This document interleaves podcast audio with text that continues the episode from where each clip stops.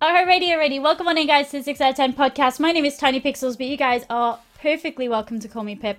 Um, welcome to you guys watching us live on Twitch, but also to you guys listening on iTunes and the YouTubes and the SoundClouds and the everywhere else uh, that you guys partake in your memes.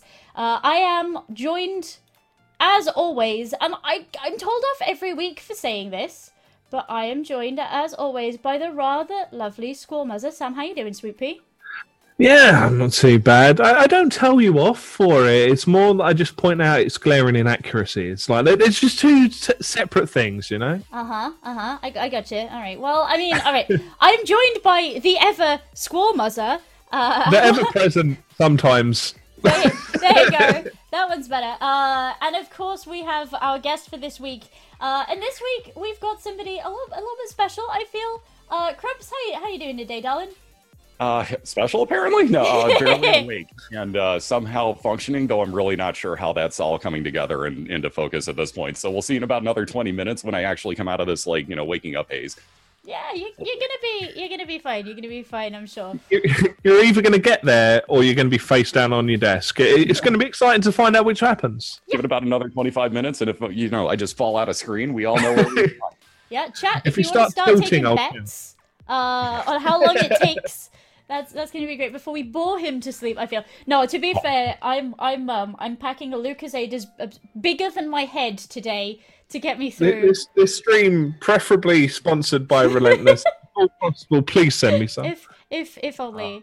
If only. Melatonin. Yeah, totally. oh, dude, mel- melatonin saves my life endlessly. Like, absolutely endlessly.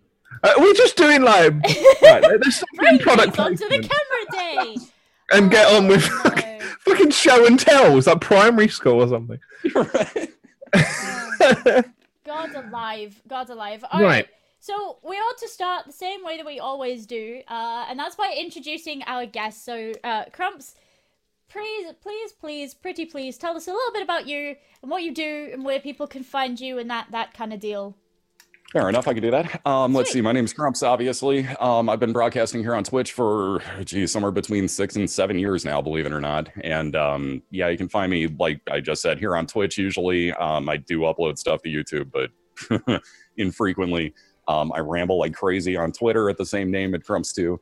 Um, but yeah, basically, I do everything from playing sports games to uh, Final Fantasy month is probably what a lot of people know me for. Going through that entire series way too quickly unless my Comcast decides to have a problem with it the last two months. um, but yeah, other than that, basically, I just hang around, play video games. Uh, people know me as the cat guy here on Twitch because I have two now. And um, yeah, it's uh, I'm also the guy that dyes his hair and then forgets to cut it for eight months. So I'm I'm that lazy dude. Other than that, nothing special. I was gonna say, don't talk to me about lazy. You've not. I don't know if you've noticed my roots coming through, but this is me being like, yeah, it's blue now. That'll that'll do. Yeah, this used to be purple. Ooh. So yeah, enough said. yeah, yeah. All right, all right, all right. I got you. I got you. Okay, so, um, apologies for no cast last week. Uh, a lot of us got not only Comcasted, uh, but poxed as well. And I think we're, we're just about well, you, you got post charitied. Yeah, that's, that's I what did. happened to you. You you you were flipping around a poll for Quest for the Cause, which is still on at the moment, actually. Yes. They're finishing yeah. today, tomorrow, tomorrow, I think. Yeah. Um. So yeah, I think you I think you needed the rest from that, and so did I. Actually, I was knackered after that shift. So uh, it's all good. It's all good. We're back this week. That's the important part, right? All right, for sure, for sure. And we've got uh, a fair bit to catch up on this week because uh, I feel like a, a lot has happened, and yet nothing has happened all in the I same. It's been mercifully, really very mercifully. Not that much happened this week, but, but enough happened last week that we can kind yeah. of, and we we are going to mix it up. Uh, we are going to mix it up with a, a couple of little bits that uh, a couple of little bits that have happened this week. Um, some stuff that I'm excited for, some stuff that you're excited for, uh, Crumps, I don't know if you're ever excited about things. Are you, are you excited about things ever? Moments, but I hide it. I'm reserved as far as I'm. No, anyone that knows me knows full well that I go a little bit above and beyond on the excitement level from time to time. perfect, perfect. So, should we get into it? Absolutely. Wow, if we must, I mean, we're here already. We may as well. Right. Right. right. So, starting us off. Oh god, And something really- that requires far too much energy already. I feel. yeah. Uh, like I really, I, I want to be able to do a Morgana impression. Uh, I, I mean, uh, can I just tell everyone to go to bed repeatedly? Who are you texting? Go to bed. Who are you texting at this time? You can't really do Wow, things now. Oh, Um, so they announced. I didn't get this from last week. Some new dancing all night, dancing star night, do the dance and break a move. also have a Persona games, and I don't understand them. Like I, I like I love Persona Five. A, a lot. It's fantastic. It's like one of the best RPGs that's come out in a very, very, very long time. I don't understand why we need to see like Ryuji dad dancing. Like I I don't. I, I, uh, do you have any experience uh, of this so you can like enlighten me as to what the cock these are? Like, please help. who me? Well, you you seem to have like a vague knowledge about them. I, I have less than a vague knowledge So, about them. I know that I know that Persona 4 got one. Uh and it, it like people got little badges at PAX events with little teddy on them and all this sort of thing. Right. Uh no, I don't understand these at all. Um so for me Persona is an RPG series about dealing with a lot of real world grit. Um and and broaching a lot of um difficult to discuss issues and doing Right. so in a uh, uh, think it generally interesting way. But generally, they tend to do a, a, a good job of it. Um, generally, they do a good job of it. I adore Persona 3. I adore Persona 4 to the ends of the earth and back. Uh, and Persona 5 is good too. Um, I'm gonna, I'm gonna say them in that way so that everybody's like, yes, Pip thinks they're all good. That's fine. Um, so Been I rumbled. kind of, it's it's very it, it's very strange to me that this is a thing. But I'm also kind of behind this a little bit. The characters are so colourful and the settings are so colourful that yeah, I'm, I'm okay with this. I'm, I, I, like, okay I. I, I get that they're fun, and I get that they're adding to the universe, which is great because anything that adds to it is really cool. But I also can hear the sound of unzipping and urination over the games whenever I see the trailer. I just, I don't get it. I, I, like, is, what, what does this add? Uh, What, how does this help? I don't. Uh, The only one bright side that I can see to what this actually adds and what this does bring to the table. Did you notice that they're also bringing this out for Vita? So the Yes. system of Uh, is not dead. That, that's the release for the Vita this year. Good. Yeah, the Uh, one. whoa, whoa, whoa! I'm sure I bought Vita games this year already. I'm sure I did. I must have bought Uh, Vita what- games this year already. I love Uh, my have you? Vita. Uh, yeah, you get some PS Plus games on there occasionally, which is sweet of them. Um, I don't know. I like playing Octodad on my Vita, but I feel like maybe I bought that last year. How many years ago? How many years I ago? know, I know, I know, I know, I know, I know. I'm trying to think. I'm trying to think. I have Galgun on the. I shouldn't say that out loud. Uh. uh. but no, I kind of. I feel I feel like this is a better addition than say like a tower defense mobile game would be. Oh God, yes, Or- agreed, absolutely. Or, But I, like I I hate to bring this thing back up. towers. I hate to bring this thing back up, right? I really do. But it is better than a racing game add-on or a uh, a Oh, tower companion defense add-on or yeah, a, a, a companion app that doesn't really do a, a hell of a lot. Like Uh, that fucking Assassin's Creed boat fucking game. I swear that came out on mobiles and like on the Vita or something like that. You know, the, uh, was it uh, Black Flag, where you could Yeah. just Had a- had fucking thingy? your boats out and go and Hmm. attack places or whatever on your Vita. Like, fuck off! Like, no. For real though, I know that the Persona 4 one was super well received. Um, Okay. I've I've never played it because I, I kind of uh, like I I play Just Dance and that's enough dancing for any human being ever. I don't need any more dancing than that ever. Um, so like I. I, I've never given these a go, but I know from the people that have them, they were super well received, and it's so nice to see them picking up um, Persona 3 as well Mhm. in this. That's really nice because Persona 3 is super beloved because Persona 3 is dark as all hell. I, I didn't play for it. Oh, 3 is, 3 is horrendous. they they summon the monsters by shooting themselves in the head and in the mouth and things like that. Oh yeah, I've seen bits. Yeah, and things, it's, yeah, which it's, is it's grim I mean, to be fair- to be fair in five, you do have to rip your fucking face off, which is reasonably savage. But that's but that's um. Oh, what's the series of game called? Uh, that's that's Shin Megami kind of um influence, isn't it? Yeah, but still, I mean, yeah, shooting yourself in the head's pretty dark. Right, right, right, right, right, right. No, no, no, no. no. I'm, I'm just saying, like, like, it's it, Persona Three is is a, like grim.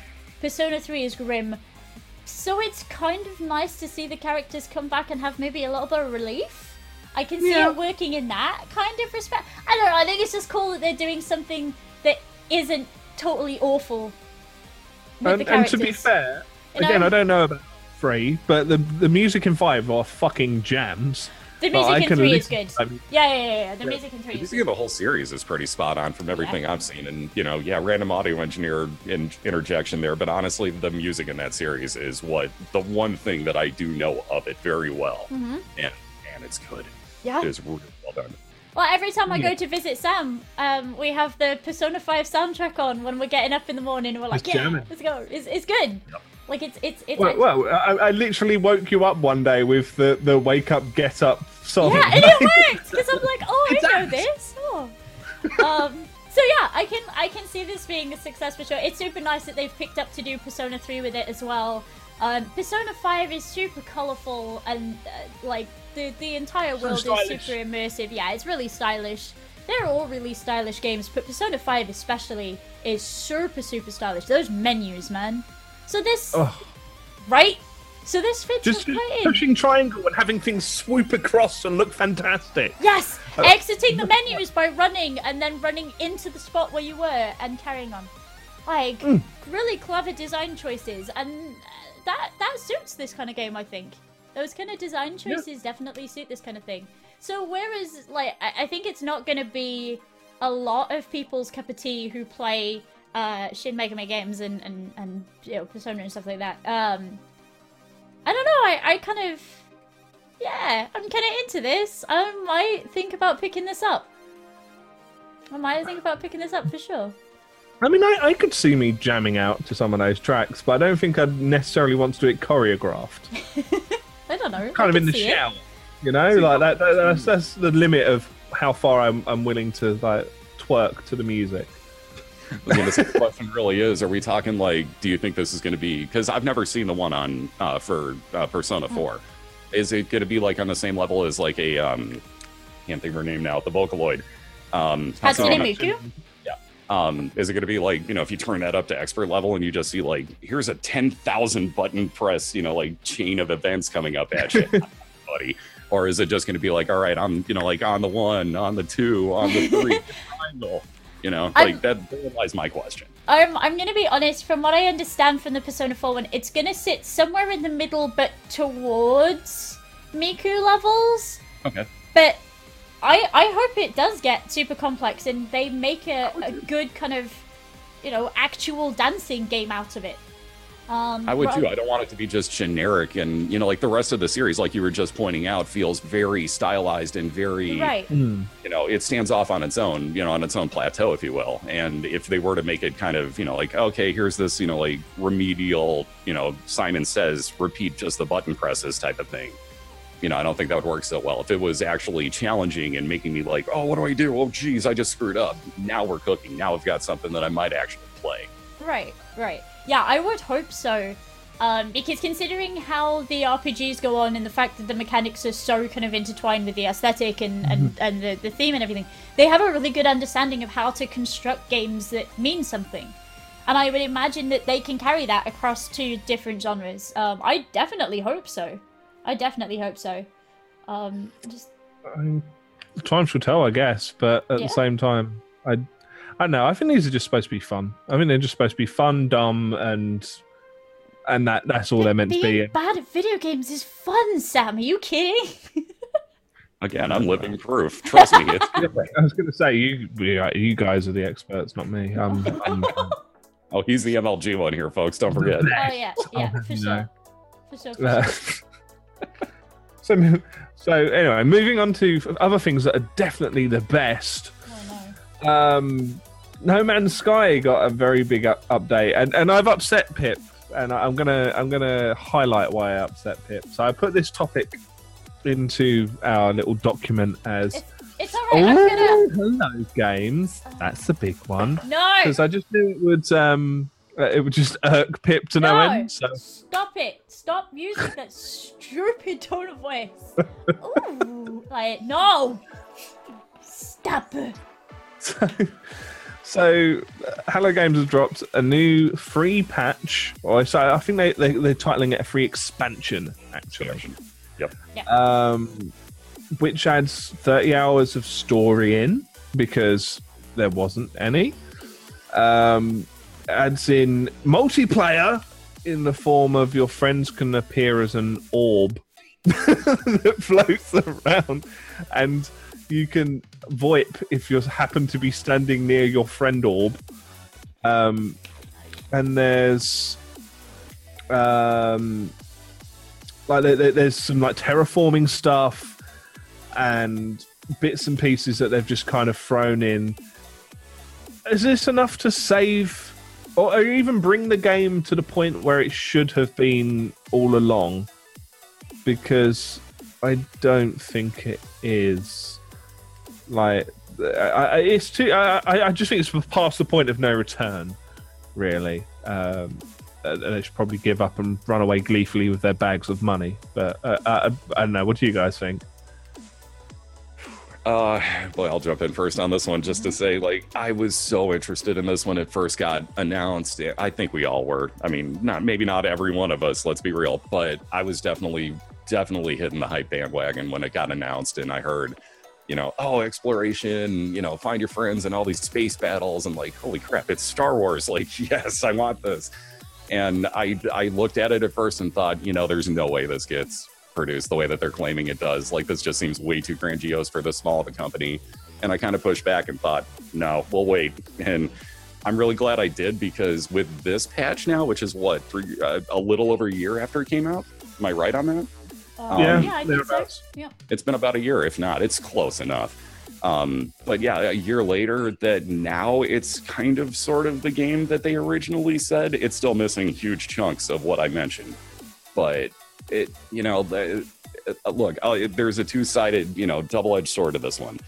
It's really good that a year into it, they are still updating this game, especially given everything that has happened to this point. You've got to give a ton of credit to Hello Games for having the cojones to still do something with this, because most people probably tuck tail run like like Squall just said and take their money and run and be happy with it. And here we are over a year later, we're still getting gigantic updates to this game. So props to them. Problem with it is we're a year later and we're still getting updates to the game that make it what they promised originally. And that's where the whole disconnect is coming in. And I mean, yeah, we've heard this a million times. We all know that.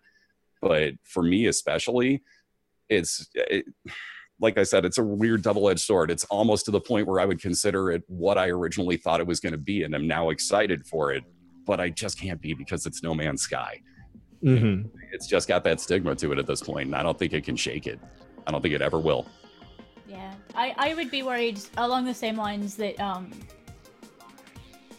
unfortunately I was one of the people who didn't hold off because I'm terrible at I see something and I want it and I have Yeah. to have it.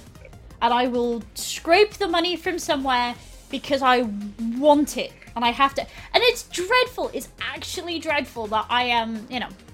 Um but I bought a copy for me uh, and I got a friend playing alongside me and knowing how much I paid for it and how much content I got out of it, I wasn't best pleased.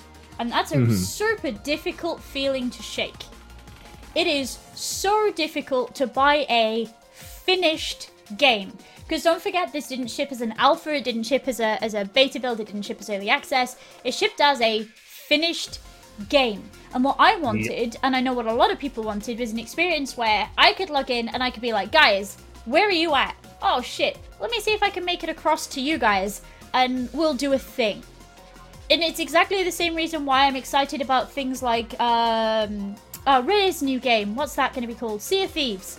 Because I can party up with my friends, and I can be like, hey, let's get on a boat and go and do the stuff. buying the game and not getting that is a massive blow to my confidence in that studio.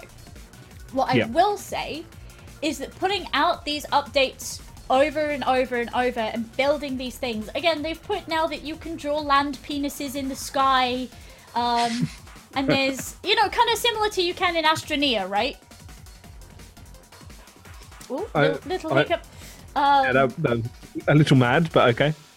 Um, it's, it's what we all did in Astroneer. We built a tower as, as tall as we could, and then we Mm-hmm. ran out of things to do. Um, like it, it's it's it's uh, it, no penis sky. There we go. Perfect. Thank you. Um, it's it's one of those things where I think this is all too little, too late, but it instills some confidence that the next title they go on to make, if they do indeed go on to make something else, they've learnt lessons and we've learnt lessons and maybe we can get a more positive experience out of the next title um Possible. I, I, I, re- I, I don't see him going on to make another. I reckon they're probably going to break apart and they're going to just go into like like like Sean Murray's probably going to end up working for like EA or Ubisoft as a but then you remember that name project and something. the second you've seen it right? You've seen it. People um we talk about games all the time and uh you say oh who's behind this game? Oh the guy who did x game. Hey the guy who made worms originally is look at every time we see an oddworld game and you look for that one name and you know Oh, then that that is a good oddworld game. Like Yeah. these these names follow around and they carry weight to them now especially considering we're so social media heavy now. We are learning who these people are and what kind of background they have. And i like i, I think it's going to be super interesting if they do split up. Lionhead perfect example. Because we looked at Godus and we all went um because we knew half the stuff he was saying was never gonna happen No. like it, it But, uh, then you can dampen it though. That's the thing. I could see it being dampened. So, like, let's say Sean Murray goes to Ubisoft, becomes a project lead over there, or whatever it is that he does. You've got the dampening of going, oh, but Ubisoft have made Assassin's Creed, which is one of my favourite game series of all time, and they they made the Division, which I've spent so many hours in, and it whilst whilst it doesn't take away the fact that it's Sean Murray, you know, evil Satan's arsehole of the universe because he was in Hello Games when No Man's Sky came out, and oh my god, the sacrifice babies in the street and stuff like that. Um, it softens it a bit because people go, oh, but I, I really enjoy Ubisoft's one game with the towers, and you know, like that's that that's kind of building a bit of the trust back up. And oh well, you know, eventually No Man's Sky got all right, and you kind of start to justify what he might be able to do with that IP and whatever else. right So like that move, I could see them going on to make a second game after this. I, I can't.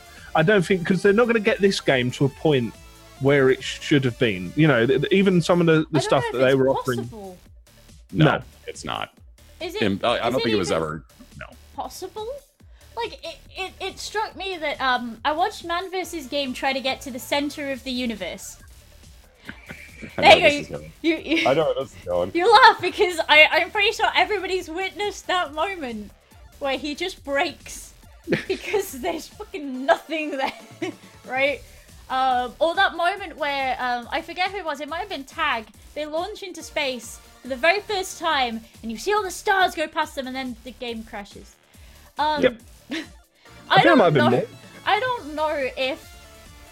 In fact, you know what? No, I'm gonna stake on it that I'm pretty sure the game that they originally sold us at that E3, where we looked at it and went, "Wow."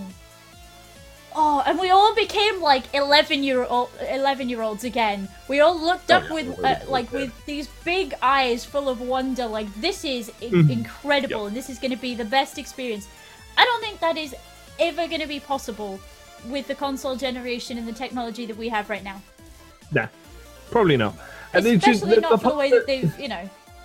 the part that makes it for me, the, the one that I always fondly remember, is I saw a video at one point, which was like them going through a planet with like these majestic, random, randomly generated creatures wandering the plains looking like a brachiosaur, and there's a T Rex in the distance wandering about, and this beautiful sheep and whatever else. And it just kind of transitions to Is like that the one with something the with, Jurassic Park harmonica? oh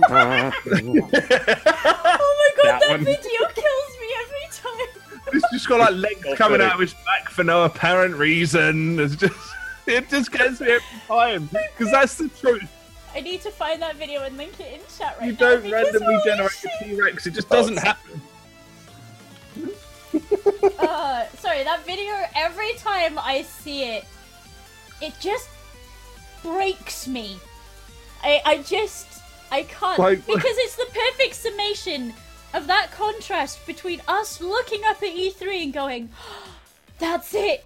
That's what we've all been waiting for this time. This is gonna be it, and we're all gonna do stuff, and it's gonna be wonderful. And and then us launching the game for the first time, and we have hit a planet, and some little duda with giant legs at the front and teeny legs at the back skitters along the floor. But one of the first Sort things of that I encountered, Uh, one of the first things I encountered was a blob with a singular leg for a face, just bouncing around the shop. You are the most pointless creature on the face of the earth.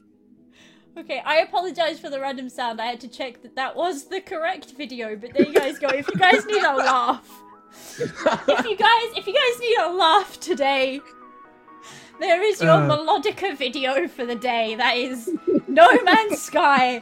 Eleven year old me watches E3 versus 2017 me is like I fucking hate video games. like it's Uh, it's uh, I mean, looking back to what's in the new update, though, right? right. So you've almost like it's it's like you're one big expansion away from getting the group up with your friends stuff. I feel. So they've added in like you remember those big fucking monolith dudes that are just around, like the really really huge monoliths, the big black pillar things.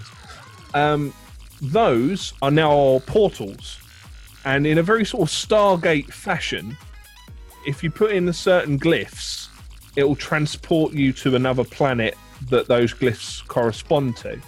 So your friend can say, "I'll put in swirly swirl bug unk light bulb asshole Jamaica," and and then that will take you to their planet because that's that corresponds with the glyphs on their portal.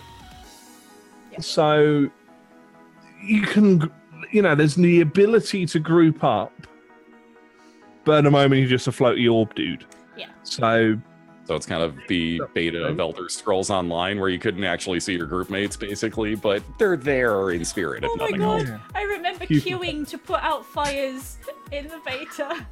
Oh God! Remember that? Oh no. Don't, don't remind me of those nightmare situations. I never want to remember that ever again. It was the most British thing ever where you could only put out a fire like one at a time. So people would form orderly queues into the chaos. Go and get their bucket of water and join the queue. Move up, most British thing you've ever turn seen. the water out, complete the quest, hobble back again. See, she's right though because we couldn't do that here. We we don't we lack that organizational skill in every facet. Trust me, there's no way we could do that. Like, I went to one server and it was chaos, and I'm like, no, I'm leaving this server for another one where there are queues by. Um, but yeah, yeah, yeah, yeah. Uh, back, So, back so to but yeah, you're in the right direction. Um, honestly, I think while this is too little, too late, I think it's taught us a lot of lessons as gamers. Um, and as somebody who used to have to sell pre-orders for my job, I'm super glad that we're starting to learn that maybe that's not the greatest plan in the universe unless it's something super niche that unless you pre-order it, you ain't gonna get a copy of it. Um, you know, like the It's its own Nintendo consoles. Yeah. Um yeah, I'm kind of I'm kind of glad that we're starting to get these red flags to move away from that that kind of culture. Um because it is it's super dangerous. I paid so much money for a game that I spent 2 days trying to love. I tried so hard to love No Man's Sky and I just I just mean- couldn't. It's it e- even like the, the basics, like the farming for materials and stuff, is more tedious than it is in other games. I feel. The fact that she just kept on and on and on when there was no need for her to keep on and on. I'm like, yeah, no, I know I've lost 20% of my oxygen. Piss off, love. There's a giant part of my UI that says it. You have legs. like, Like- thanks. Okay, good. Exhale. Oh man. Like, Remember to blink to moisten your eyeballs. Like, leave me alone. like I just, uh, I'm I'm hoping, as I say, that as we move forward, we can use this as a, um, not only as a as a teaching experience for game studios, for for developers, um, for PR agents, um, for E3 as a whole, um, and that that whole kind of hype train culture, um, but us, like I, I really hope that we can start to really be critical about what we're looking at as gamers. We need to understand the limitations of the technology that we have. Um, we need to understand sort of where these games are coming from. We need to be critical of is this actually going to happen in the fashion that they're showing it to us? Mhm. Um, I mean, I mean, like whenever I watch a trailer for a game, me being like the, the absolute pessimist dickhead that I am, I take my hype after watching that trailer and immediately divide it by at least two. And cries Um, like an anime fan on prom night. oh! Not there. Uh, Not there. But you know what I mean? Like, I, I immediately sort of go, yeah, it's but it's not though, is it? Like, you, you, it's not going to be this good, really. If we're being honest, like, it's. it's I bet that I bet if you you know if you're playing it on anything other than very high graphics, then that thing's going to look terrible, and you just kind of just sit there and pick it apart and try and think how bad this could go. Even the, Um, the hardest lesson for me has been oh, can you imagine the narrative that they could put into this? And Mm. the hardest lesson for me has been dialing that back to can you imagine not- what narrative they're going to put into this? And Can you that's imagine if there was a super ma- Can you Could you imagine if there was any kind of narrative? right? Can you imagine if there was any kind of story here? Like it's that's been one of the like hardest things for me. Um, because I mean I'm used to. Uh, Steven Chat's just mentioned Colonial Marines. I'm Mhm. used to looking at super pretty things and going, yeah, but my potato won't won't make it look that good. My my potato's gonna run that at like three frames per second. I imagine. Like I'm I'm used to doing that, but the whole like this this this whole thing of this could have a really great engaging story and then it does a final fantasy 15 My heart. You asked for it, Skull. You got it. You didn't even know. like on, ongoing joke. I'm playing 15 right now, and we were looking for ways to rip on it. And thank you, Pep. you're welcome uh, but yeah I, I'm, I'm kind of welcome. hoping yeah back to the point i'm kind of hoping that this is going to teach us like a really serious lesson and i hope that the state of the hype culture improves from here on in because this isn't going anywhere and i feel super do. bad for them and also i don't feel super bad for them because this has happened Did you not see the trailers at E3 this year? Just gone. Like it's it, we've learned nothing. I'm going to the biggest one for you right now: the Final Fantasy VII remake trailer. How many people are uh, come into my channel sometime and watch the chat, and people just like, "Boy, I really hope they don't add stealth sections in." Like, where, what? Hold on, no, like, what, what, where, why, why, what? No, they're just remaking it in different. Like, it's just everything is so off the wall as far as this stuff goes. We expect so much more than is ever going to happen in any game, and I we just have like these unrealistic, uh, you know, Yeah. expectations at this point that I don't think any game creator can ever possibly meet. And we always wind up kind of sort of hyping ourselves up too far, it seems. So I'm with you on that. Like, we really need to be able to look and go, all right, that sounds really cool, but how about we wait and see if it's that? And then I'll buy into it afterwards instead of going, oh, hey, that thing looks like it could be really shiny. Here's my money now. Uh, I, I, I got over Yeah. that in the 90s, honestly. Thank God. like, I don't pre order and I don't plan to ever do it again. So. right. It's very rare that I'll pre-order. Like I'll pre-order ones that are just so ironclad that even if it's as shit as it possibly can be, it will still be pretty good. I'll pre-order, but it's such a rarity that something comes along with that that much certainty that uh, I, I, I, in the past like five years, I've probably pre-ordered five things, if that. Like, it, it's very very rare. Yeah. Again, Right. like, yeah, if it's something niche that your local game is only going to get five copies of it, when they say you have to pre order that to get one, they mean you have to pre order that to get Yeah. one. Right. If you're pre ordering COD, you're wrong. No, but you'll get a special skin Oh, and, and, yay! and dog I get a special gun if you order it from Amazon, though. Day one delivery, guys. Come on. I mean, like for real.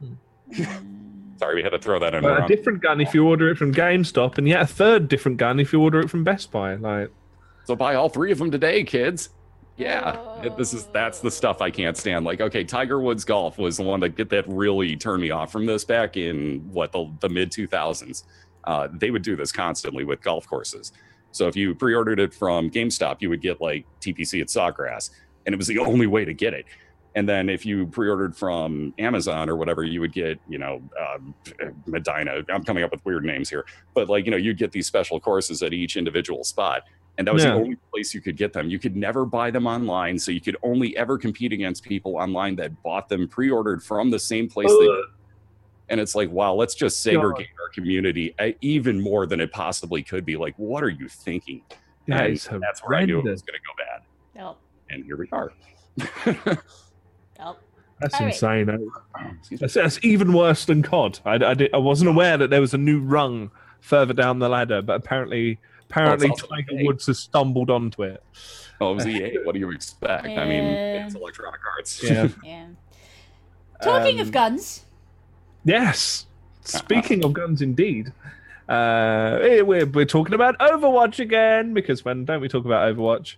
Uh, So there's two, things, two, two entire different things to talk about around Overwatch this time, which is Is one of them Lucio Ball? one of them is Lucio Ball slash Yeah! new shiny skins that aren't Olympics anymore. It's just it's warm weather, It's, so it's, it's just summer. Bikinis and, Yeah. and blonde McCree. And I, I Yeah, take pretty both much. of those. Many thanks. Yes. Oh, actually, uh, funny enough, I um, uh, I got um, like, like the free box that for for for they they just kind of throw one at you when they start the summer games campaign. Wife in it? Uh, I just got a legendary. I don't even remember who it was. I think it was a tracer one. I just, it was just like from the, the one free box they gave me. I was like, eh, okay, I'm going to close Overwatch again for another few months until I get another free box. Um, 'cause I just ga- I just gather things in case I will eventually play it again. Uh, you never know, it might happen. Uh, so you got that. That's Yeah. pretty cool. Um, I like that they've got Lucio Ball in it because like uh, I, I think Overwatch needs something like that because having the uh, but as a constant thing, not just an event thing, because the normal composition of the game can get really frustrating if you get shitty teammates, and in order to kind of like retain your entertainment or whatever, or like your your attention into the game, you need to be able to sort of split off and do something else, and play around with something else. And it, by keeping you in the game, that would kind of make sense. Um, but then they've also added in a deathmatch mode as well to do that as that thing, sort of blow off some steam without having to rely on shitty teammates. Uh, which is pretty neat. Sorry, I'm just Uh, endlessly watching the cats running around in the background. It's wonderful. this is the best. Can we have you on every week? This is the best. As long as they do this. I was gonna say my, my cats have abandoned me today because I smell like first aid. Um, so it's it's super nice to see other people's cats instead. Uh, but no, I really think that Overwatch is doing a great job of. We don't stick to one format. If you play, you can play this format or you can play that format, and it does the Splatoon thing of haven't played in a while. Hey, we've brought this this stuff out, and you can go and compete with it, and that's kind of neat.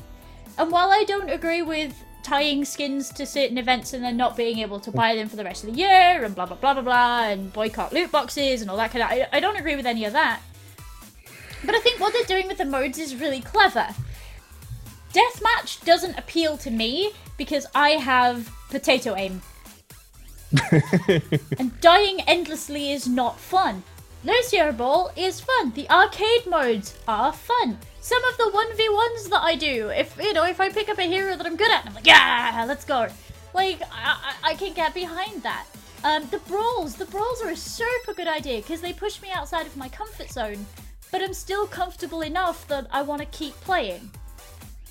What Hmm. they're doing with these events and with the different modes that they're bringing out is really clever, and it's the reason why League always does well when they put URF on, and they put um, uh, Doombots and things like that on. It's a really smart move, and I really like it. And I hope that we continue to see these, and I hope that Blizzard continues to push the format that they have now, but in a couple of different directions. Like, we're always going to get a NAF one every now and then. I joke about how much I love Lucio Ball. Lucio Ball is a bit NAF? It's not Rocket Question League, it? It's not, yeah, it's it- not it- Rocket League. But it's it's kind of in that area, but just not quite as well tuned. Like, which is fair enough because it's just a side game, but like, it just feels like a clunkier Rocket League with legs. Like that's just. but but it's it's that it's something that's a little bit different and it wakes you up hmm. after doing endless rounds of, of King's Row where you get stuck in that corner because there's one of those dickheads on top of the weird like cube at the last Yeah. corner like after going through that time after time you know like it's nice to have something that's a bit different and to stop you from switching games that you can play something different in that same game super clever. Good good job, Blizzard. They're, they're doing a, a good job with Overwatch, I feel. Um, and Doomfist is kind of neat. I won't lie. Doomfist is kind of neat. It, the, pro- the problem with any new released individual characters that come out in a game now is everyone just piles on it. And then complains that they're OP when they're not quick enough to lock them in. Yeah, stuff like that. Yeah. I mean, um, balance balance is always going to be an issue with multiplayer games. It- It's always going to be an issue, but uh, I think Blizzard have done better with the balance in Overwatch than they do ever with their stupid card game. like they're doing a Look, much better job nothing- with that one. nothing wrong with the balance in their stupid card game, assuming your bank account's big enough.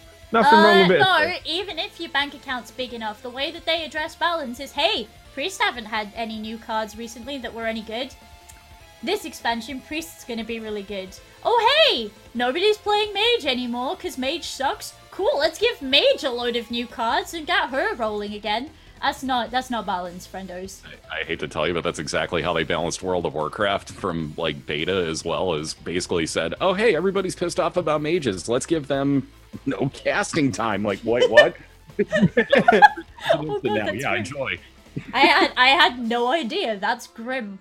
That's not Yeah, no, it's- balance. they- That's They disgusting. didn't really understand how to do it very well. Not that any MMO I played ever did, but yeah, Warcraft was kind of the one that stood out in my mind as like, well, that seems like an extreme kind of, you know, like give fan of blades to uh, to rogues. What? What rogue is stealthing around going, I have 37 blades in my hand, whee, and just whipping it around?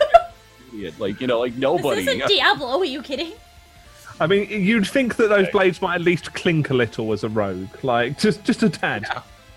But no, like I'm gonna go stealth around, carry around 37 little blades, and just you know, like I said, just randomly whip them into every single direction. Like, no, that's not. Oh, and by the way, I can also put on Blade Flurry, which multiplies that by four.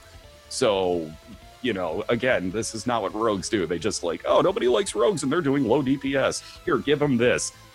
Just What? Don't mind me. Top of Just got one big bag of blades. exactly. Oh, guys, hold on, man. I'll catch up in a minute. Oh, Is that Santa Rogue you have going on there? Santa Rogue giving knives to all the nasty boys and girls. Like, what, what is this? He's actually just throwing the elves. The elves are holding onto the knives and this weird, like, you know, like, for- like forward, just whipping elves at enemies. Like, we got this, guys. Come on. Yeah. No. Adrenaline rush now. I, I was I was- like I was super worried about Overwatch getting new characters going forward because yeah, Heart, Hearthstone is the one that I'm familiar with. Hearthstone balance is never ever ever ever ever be. It's like a tale of, like yeah no. Um, Tale of two shitties, were you going to say? I was gonna say a Taylor Swift song, but we'll go with that as well. Um, no, genuinely, genuinely, their idea of balance is, hey, nobody likes this, let's make it crazy. Okay, nobody likes this anymore. Okay, then it's their time to shine. So I was kind of worried that they were going to go along the same route um, with Overwatch. But to me, as a casual player, and you have to remember, I am a casual player. I have potato aim, and I get super angry about everything ever. Um, Full disclaimer. the balance doesn't feel that bad. I never feel like, oh hey, there's one of X characters on the other team. We are going to lose. It always Yeah, feels yeah, like that, we yeah. have a fighting chance. Um, unless my teammates also have potato aim, in which case, like, we just just stand there and dance all day. At which point they go, right, we're doing attack time for, to pull out Widow. And um, it's a shame that we all can't all go Widowmaker because that's clearly the way we need to go for attack Oh, every team needs a Widowmaker and a Hanzo, don't be silly. At all times. At yes. all times, two snipers, no matter which map, no matter which side, two snipers, always. Fine. Um, but yeah, no, I'm really, I'm really pleased with the way they're going. I don't like the the loot box system in that some of the skins you can't buy all year round. Um, Yeah. I don't like the fact that some of the skins you can't buy for the in-game credit. Um, that's fucking dumb. Stop doing that. That's bad. That's not. Uh, that's not how earning in-game rewards should be. That's naughty bad. Even if you want to keep them exclusive for a little while, that sucks. But then if you release them out to being bought with in-game credit, that's not so bad. Um, I mean, you know, League of Legends does that from what I remember. I haven't bought anything in League of Legends for a long freaking time, but like from what I understand, like that's the way it still works, is that they keep it exclusive to real money for a little while, and then they go, hey, now that it's been out a little while and the people who've bought it and wanted to jump on it immediately have done so, if you guys want to buy it with your in-game credit, now you can. And that's a really neat way of doing it. But don't don't lock don't lock things behind just money or just a particular time like per year. Mm. That's dumb. Don't do I'm uh, that. I want to uh, be Halloween all year round. Don't stop me ever. I'm I'm waiting for someone else to do the math though, because like last summer games time, they did um, they did the math, and it was like if you spent every minute of every waking hour of the entirety of that event, you would barely have enough time to get all the legendary skins if the odds were in your favor. And I wonder if that's the same sort of vibe again this time around. I would imagine it probably will be. Uh, it's presumably going to be the same amount of skins, same rough amount of time. Uh, drop rates aren't going to change from what they were before. Um, but yeah, so I, I, it'd be interesting to see if they've kind of retained that because that's A bit annoying. it's acceptable barely you know like it's yes you could feasibly do it if you're playing for like 10 hours a day every day of the event um but mm, i don't know But why limit it to just those, you know, quote unquote, like pros, if you will? Because let's be honest, if you're spending eight to 10 hours a day on the same game every day just to try and get skins and stuff, you probably don't have a job or much of a real life outside of it. I can attest because I got the insane title in Warcraft, so. I- believe me, I'm speaking from experience on that one. I'm not ripping on other people, I'm ripping on myself. is that one framed on the wall or is that Uh, just yeah, it should be. If I could ever get back into my Warcraft account, I would at least take a picture of it. like, I was say, I will cross stitch that for you, and you can have it on your wall. Done. Sorted. This, I'm good. That's fine. done Oh, God's alive. Right. but on onto another platform entirely uh so away from the blizzard battlenet app type thing whatever the fuck they've decided to call it now because i completely forget every single time to steam steam are doing well still in uh, and like better than i kind of expected them to be doing so over the past year steam have gained one and a half million new users per month I have a question. I have a question Yes. about this. Does Okay. this include the new accounts that people use to message me naughty things? Most likely, I, yes. they haven't they haven't put like on their pie chart They haven't put a sliver for users specifically making accounts to message naughty things right. to pixels.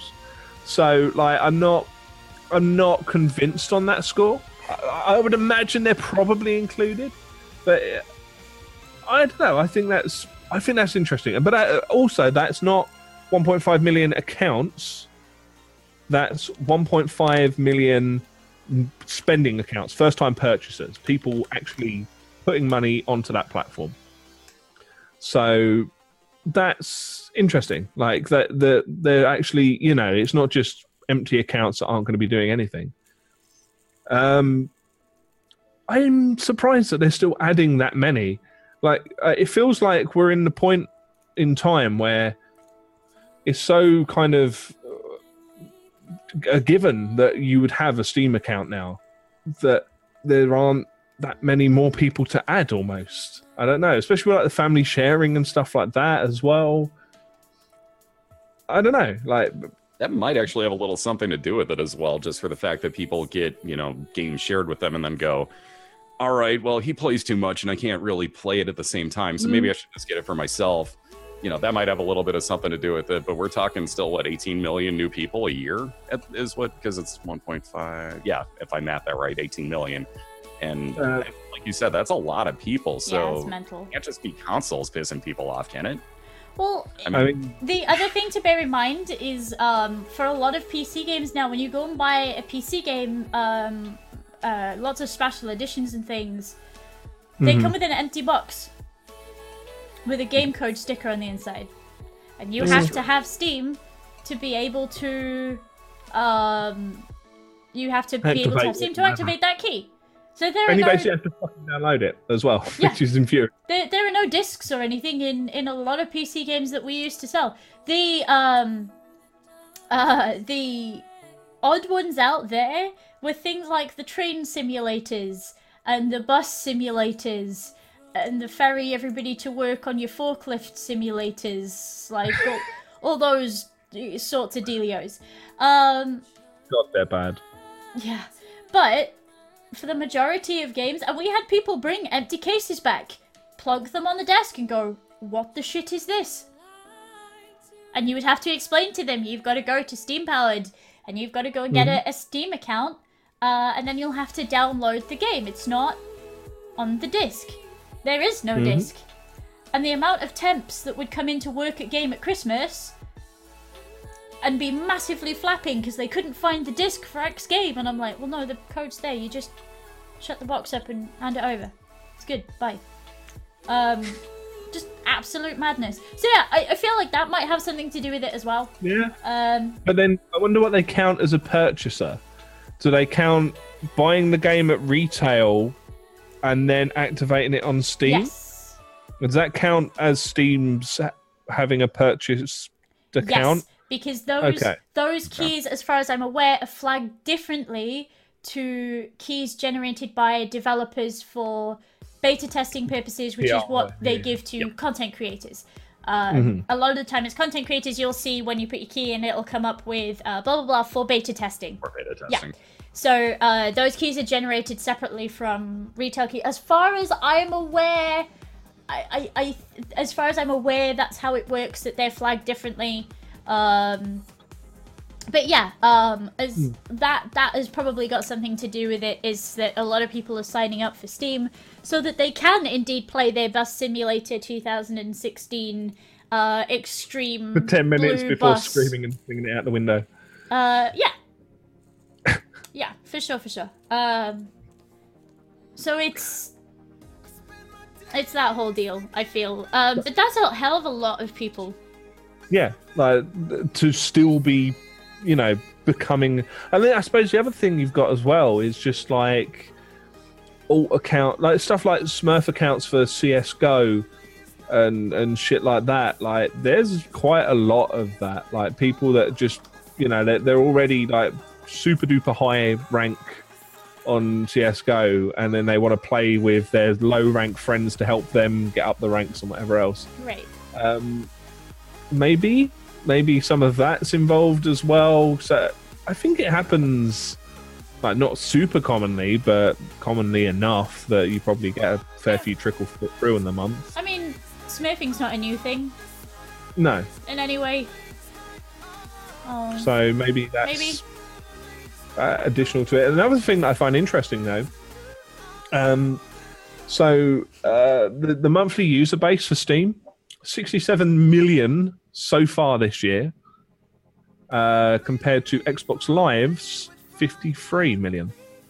So they have well and truly overtaken uh, Xbox's service, uh, which I wasn't kind of expecting, I guess. I, I don't know why, but I've always kind of presumed that console gaming was bigger than Steam.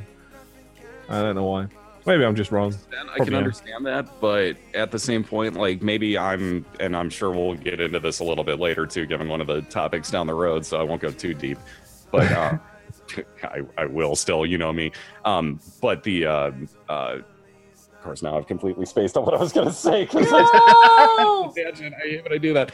Um, the, uh, yeah, it, it just I don't know the the numbers with with Xbox and with Steam. I see kind of well, maybe not even just Xbox, PSN as well. I guess um, mm-hmm. I can kind of see like I don't want to say like a disconnect so much, but for me especially, like I don't really see the reason to get a console at this point. You know, I, yes, I have a PS4, yes, I have a Wii U. I know that thing's outdated, but whatever. But like, I don't see a reason to get an Xbox One, and I wouldn't no. even if have a PS4. As somebody who has an Xbox One, don't buy an Xbox One. Yeah, see what I mean? And like, and that's the whole thing of where that number's uh, declining a ton, and where Steam's picking it up, and that's kind of goes back into what I was saying before as mm. well.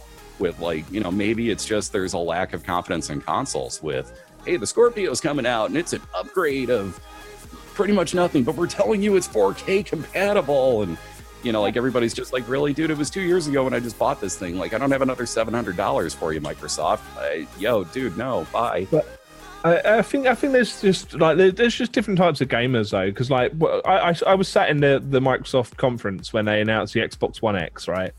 And I was sat there like I just really snarkily tweeting the entire time I was there about how fucking shite this entire conference was, what a shower of shit it was. And then Stu, who was sat next to me, who's um, like yeah, one of the other people that runs Senshuno with me, was like a kid at Christmas going, This is amazing! Oh, it's, it's for 4K It's so many exclusive games. I'm like, you do realize they're exclusively put onto console from PC. They're not exclusive and yep. stuff like that.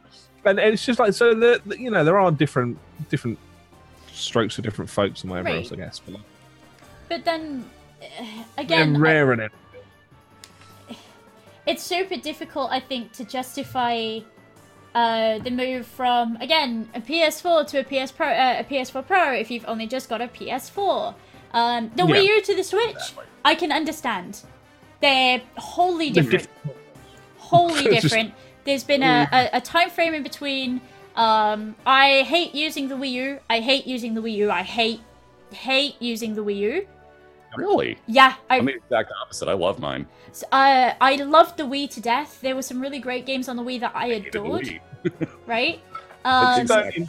using a controller that's like a fucking dinner plate with thumbsticks.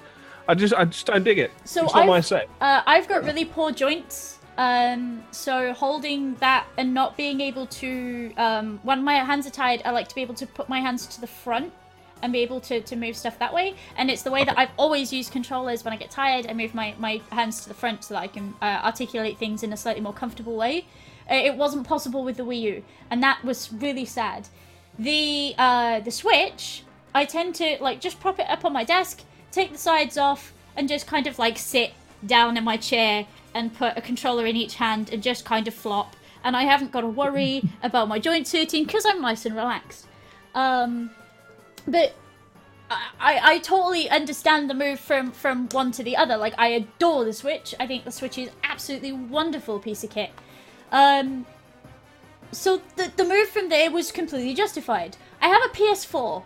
I use the PS4 a lot, like a lot, a lot, a lot, a lot, a lot, because I have PS Now, I have PS Plus. Uh, I've got an ever growing library. I'm constantly buying things from Limited Run. So I've got Limited mm. Run games out of my ears, as well as, you know, regular games and stuff like that. Um, as far as upgrading it to the PS Pro, the PS Pro hasn't shown me that I need to do anything else. And I'm kind of like, Sony, why are you asking me to spend more money? Yeah. I mean, the PS4 Pro is do you desperately want to use VR for the five games that there are?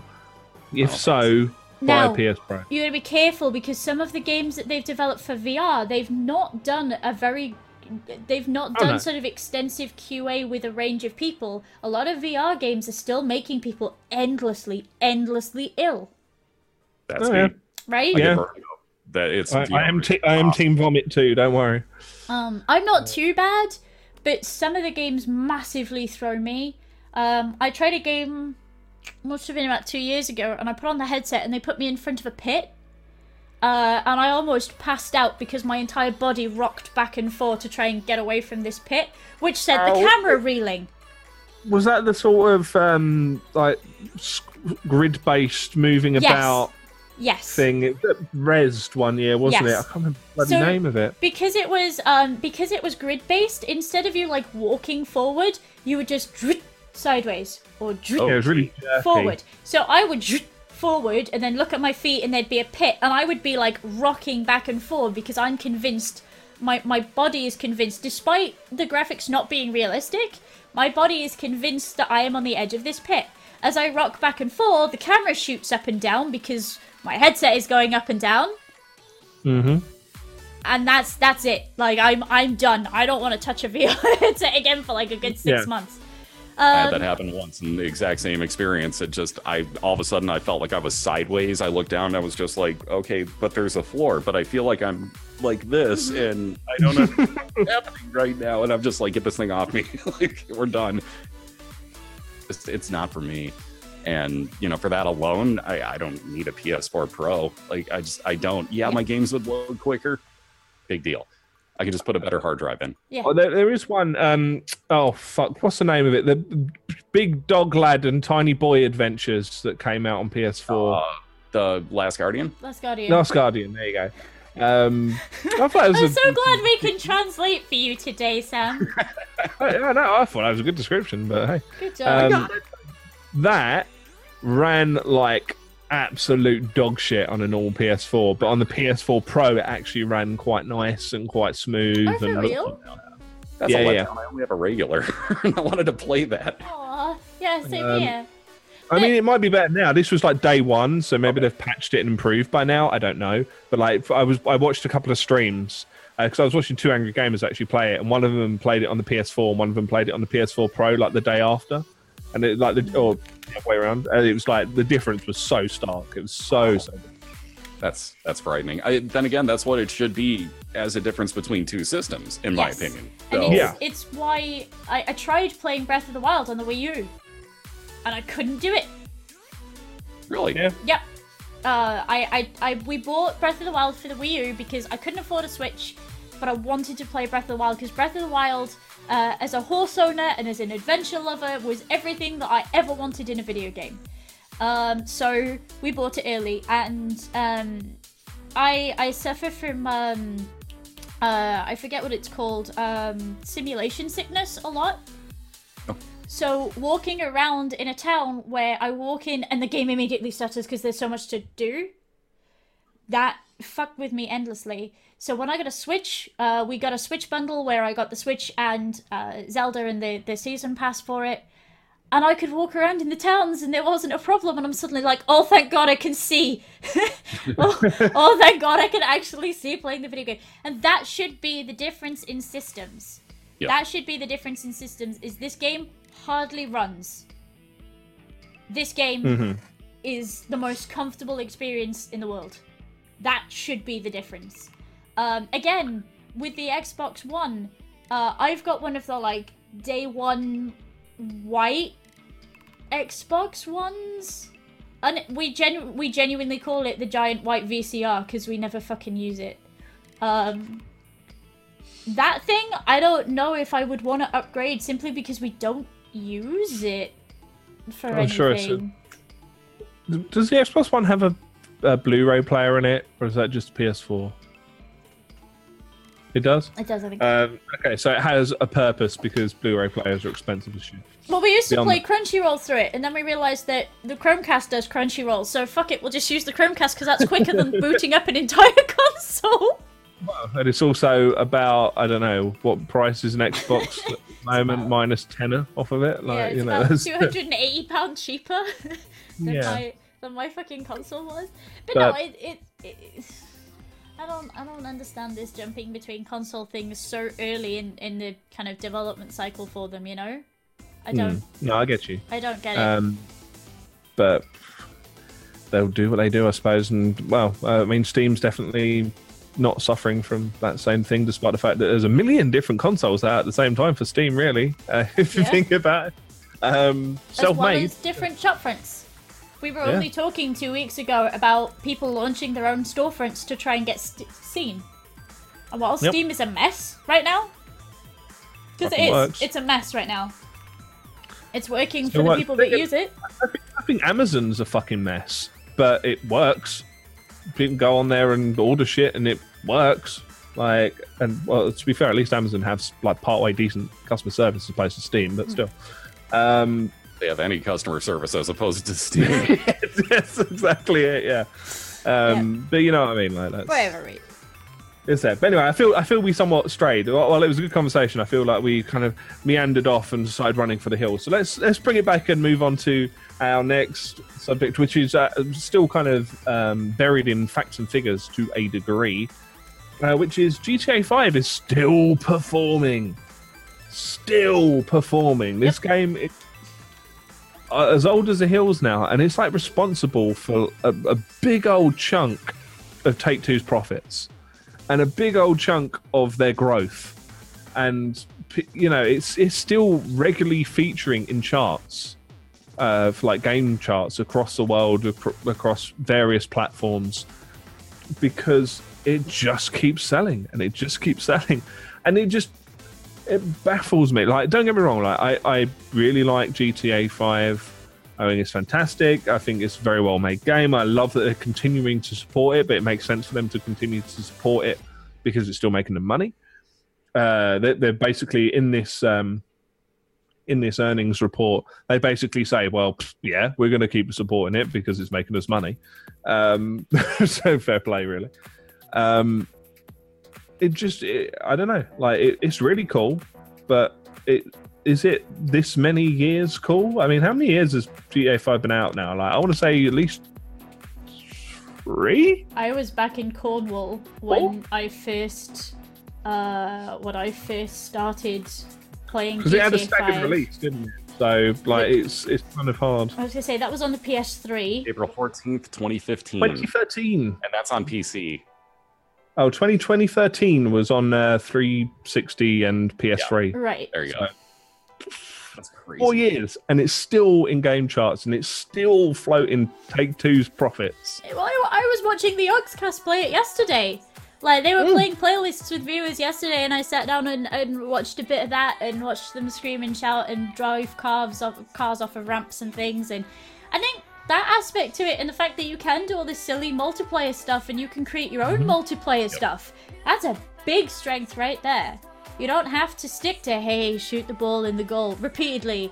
You can take the ball to the top of the mountain, set it on fire, and then murder all your friends with it. Good job, you won. Yeah, you can take the golf cart out and murder the guy trying to put the ball into the goal every time, and Yeah. you know, Right, yeah. you are. It's your fun. yeah, and if I you mean, have download the- helicopters, you well can then combat shit. Sorry, I can go back to a Grand Theft Auto game literally at any time and just walk around and you know take out a bazooka and turn on all the cheat codes and you know go blow up every car I possibly can and turn on jumping humans and you know like I, I could just have utter fun with any of those games at almost eh, maybe except for four, but um that one's a little dull. Other than that, I can have fun with any of the Grand Theft Auto games at almost any time, so it's not too incredibly shocking. But the fact that there's still people that are still buying it en masse like this to me is baffling. Like Swall was saying, like how are there this many people still that are getting you know like oh man, I never thought to buy this. Really? Yeah.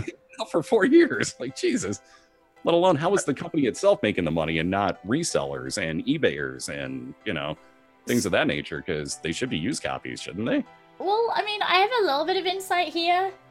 Um, in that, again, I, I full disclosure, I used to work for Game, uh, who are a they're, they're our primary uh, video game retailer in the UK. And um, Well, they're about the only chain one we have left for that matter, oh actually. yeah, to be fair, yeah, they are about the only one we have left. Um, which explains a lot. Um, we used to have a lot of small children come into the store and say, "My mum says I'm allowed to buy GTA 5, so I'm gonna buy it now, okay?" And we'd be like, "No, no, friendo, no, that's not, that's not how this works." And then they'd get a bit older and they'd go, All right, my dad signed a letter to say that I can buy GTA 5. Here's the letter. and it would be like, Hi, my son deserves a present. Love, dad. uh, On it in the scrawliest handwriting. Um, and uh, you know they'd get a bit older, and their parents would come in with them, and eventually their parents would say, "Ah, they they see worse at home. It'll be fine." We we- murder prostitutes all yeah, the we, time. we would have to explain to them like, look, you know, there are strip clubs, and uh, you can murder prostitutes, and um, uh, fr- from what we understand, you know, there's there's uh, like heaps of gang culture and stuff like that in it. Torture. Torture. You should see what we do is to the a postman. God, he's, he's in pieces on the floor as we speak. And genuinely, parents would turn around to me and go, "Nah, they see worse at home, love. I wouldn't worry." And every part of me goes, "Oh." Oh, What yeah." the hell are you teaching your kids? But you know, I I- like whatever. So as these kids get older and they're seeing people like the Yogscast play, again, playlists are timeless.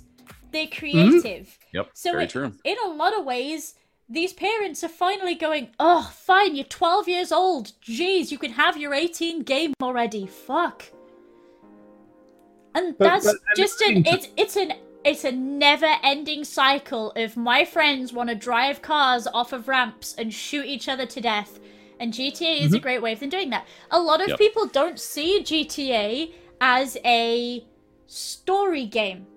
I don't see it as a story game. I haven't since like San Andreas.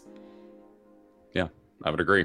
Like three through I- I San mean, Andreas, I, felt like okay, there's a story, but I kind of dicked around more than anything. And then when we got to like four, I did nothing but dick around. Like I barely got through that game. I was at four because four was piss anyway. Like the story. Lord Bellic. Cousin, Yeah. let's Oh, go yeah. bowling. Let's go bowling! No, no, Cutting stop fucking Roman, no. bowling! Uh, the video that's actually playing in the background right now is um, a competition that me and a few friends did uh, as part of a YouTube series, and we'd have to go around, shoot each other, and take selfies around certain things. So they'd give us a list, and we had to find these things in the city, um, and take a selfie a- around them. Uh, and we also got points for like blowing each other up and, and protecting the guy who was running it and all this sort of thing. Um, I have no idea what the story is. This series was amazing, good fun, super Yeah. good fun, and it was literally.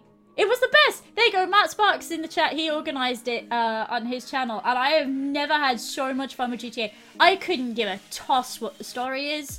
I didn't fall in love with the story in the first 10 minutes I played, so I just didn't. I ran around, took selfies, and shot things, and that was wonderful, good fun. And I think a lot of parents, uh, a lot of kids, um, a lot of people who are buying their first PC or whatever, um, they're moving to university, they're going to lands and things like that. They're not seeing it as a story game. They're Oh, seeing yeah. this as a strictly or a, or a mostly multiplayer experience where they can be given like a giant list of things that they've never even heard of in the game ever and they've got to go and hunt them down in a car and then you know whatever um like it's it's good it's it's good and i think that's a that's a definite thing uh, and I think that's definitely going to be adding to it. That yeah, okay, the game is old, but multiplayer is for the most part almost timeless. Good multiplayer, creative GoldenEye. multiplayer, GoldenEye, Quake. Yeah, and, and the thing is that they're continually adding new shit to it, like new outfit stuff Yep. and like cars. We had the heist thing added, right? Mhm. That was a big thing. Um, uh, they're always putting new cars and stuff in it. And Again, the modding object- community keeps it alive as well. Oh yeah, the R- the RP was it like the Yeah. I can't even remember the name of the, the, the thing. I've never been into it, but like um yeah, like all the RPing communities are, are huge. Like they've really started to take off even more because there was that uh, cease and desist that was delivered a short while ago, which was then retracted because uh, Take Two said basically, "Oh no, stop doing the the the modded servery doodly doos." And then Rockstar went, well, actually, that's probably perfectly fine. To be honest, people keep buying the game. Shut up, take two. And so they they rescinded it, and uh, so you know even that is is bringing it to the fore. It's making it more well known just due to the fact that that became a news story and then a follow up news story and whatever else. Like, yeah, I mean, it's- we covered Yep. it here. What, like three weeks in a row? GTA Yeah, stuff. Like it keeps it alive. There's a really there's a really good community for it, even on Twitch. People Yep, will tune in to Twitter and stuff. watch. Yeah, people will tune in to watch Twitch RP bits and Mm-hmm. pieces with it.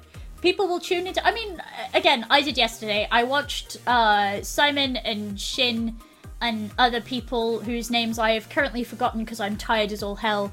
Uh, doing uh, playlists with their viewers.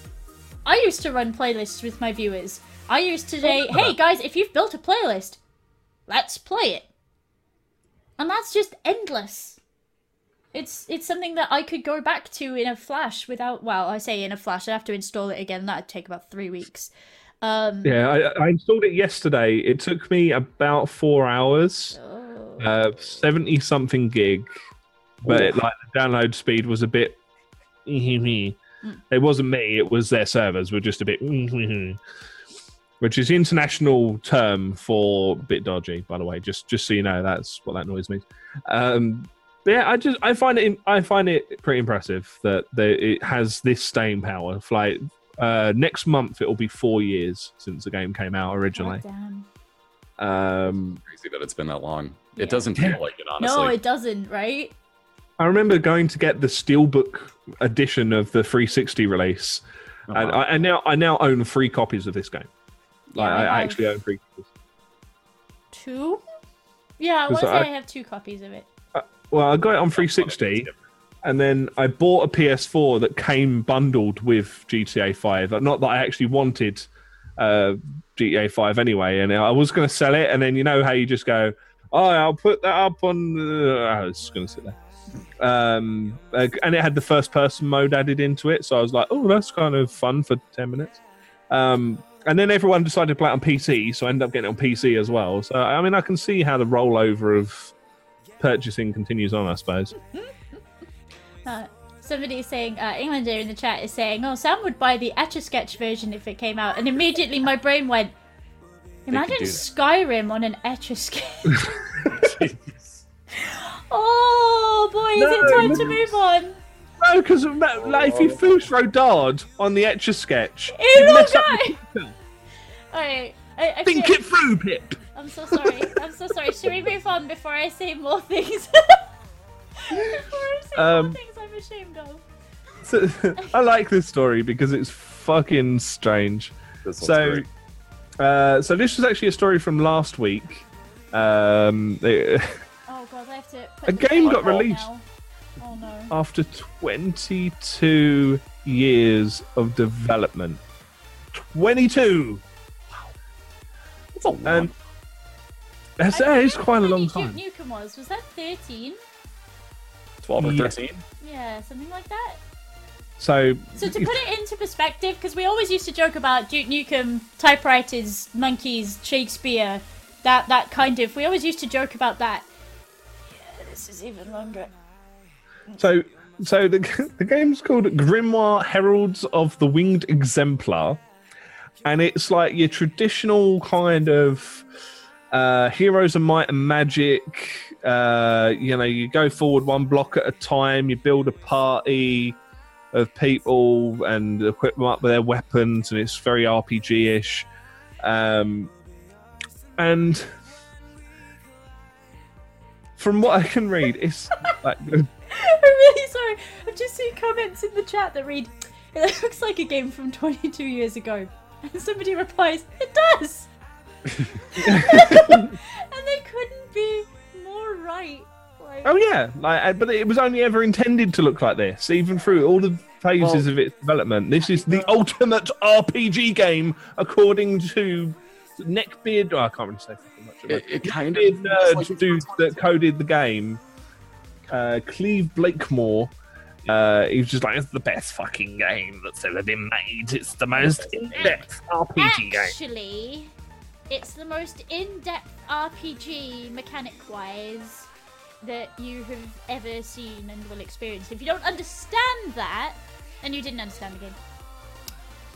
People, people with exceptionally high IQs are the only people that understand Rick and Morty. Same sort of people that. that Don't, don't poke it, crabs. Don't poke your eyes out, babe. Don't, don't do it. Don't.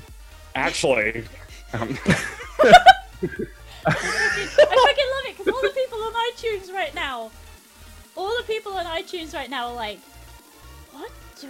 By, by the way, this entire time I've been pushing imaginary glasses up my Yeah, nose. we've been typing and, pushing glasses up our nose, not just, not, not just making fun of anyway. Um, Uh, So, so he actually ran this through um, an Indiegogo campaign a few years back, raised ten thousand pound, oh ten thousand dollars, sorry, um, and then and kept announcing that it's done and it's done. Oh, there's some things I need to fix and it's done. Uh, I'm just going to add this thing to make it better and it's done. oh, And wait, then I just need to go get coffee. Hold on, I'll be right back and release it. Yeah, right. Um, and then it got put on green light for for a while, uh, and then it got green lit on green light, and then it didn't release, and it didn't release. Oh, it's, it's going to be out on this. Uh, it's not. Uh, it's going to be out on this date. Oh no, it's not going to. Uh, it's going to be out on July seventh. Uh, it's not actually. Um, and he basically said, "I want it to be perfect. It has to be perfect before I release it." And he's released it, and it crashes. The UI is like a complete confusing mess. Uh, it's very possible to get the game into a no-win skate. Uh, no, no-win, no-win skate. Uh, skate free. You can port in skate free and have it not win. No, you can have, put it into a no-win state quite easily, where you build up your party composition a bit wrong, and that's it. You just get slaughtered, um, and it's just twenty-two years. Can I can I ask how much this is right now? Because you can buy this game right now. If you guys are listening to this and you guys are like, "Hey, sounds clusterfuck good. UI, old like, RPG tropes, mm, yes, crashes, give me Here's those."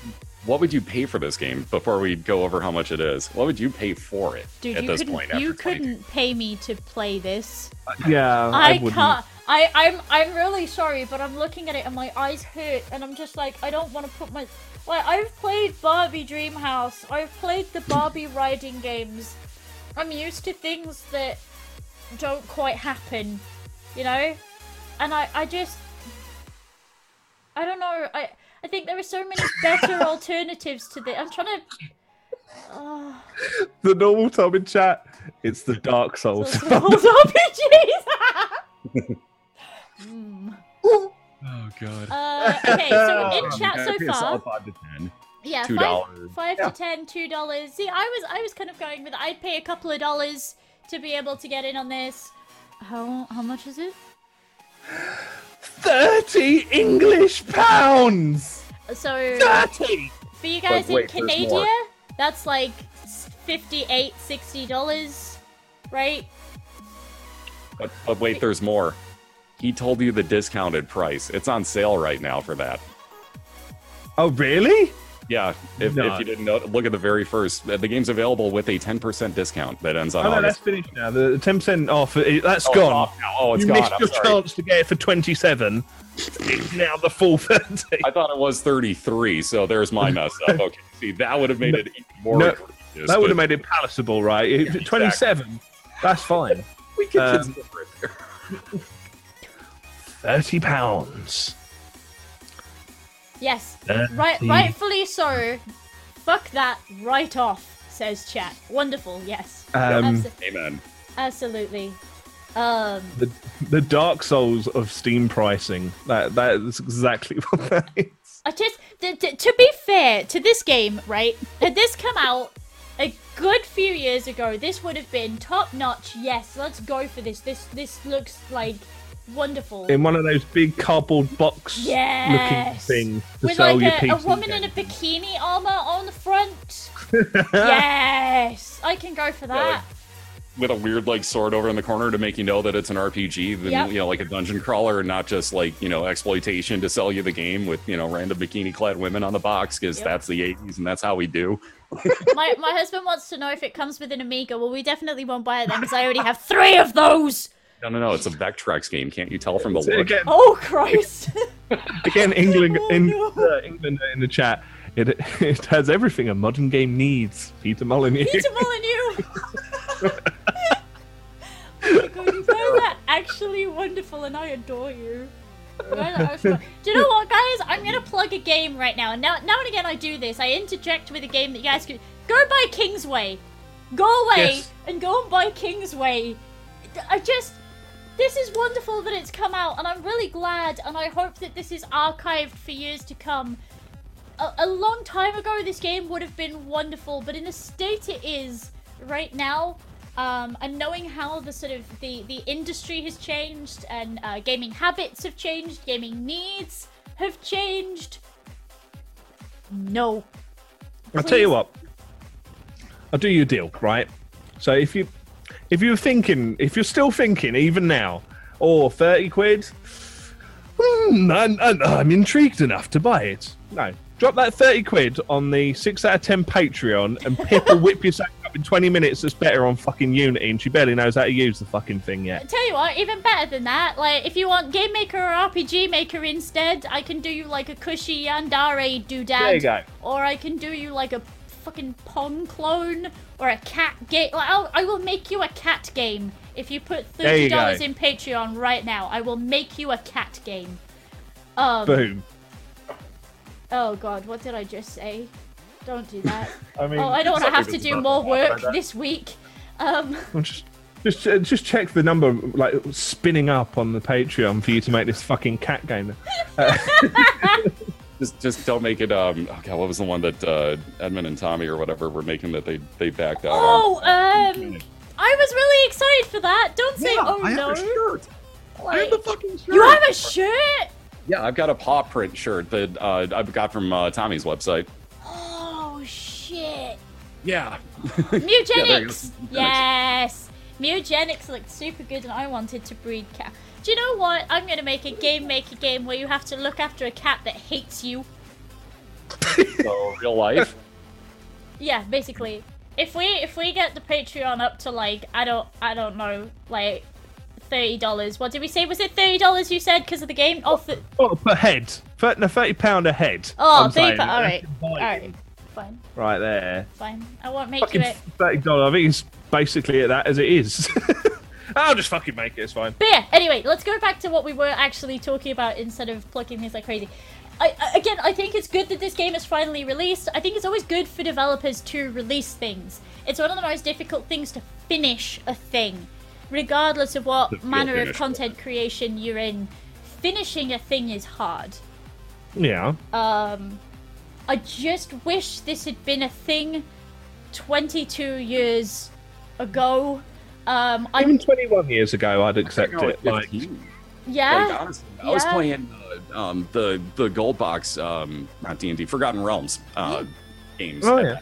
in like you know the very early 90s like 91 i if this came out in 91 oh my god you would have never seen me again dude. Like i would have been gone. This would have been just my life.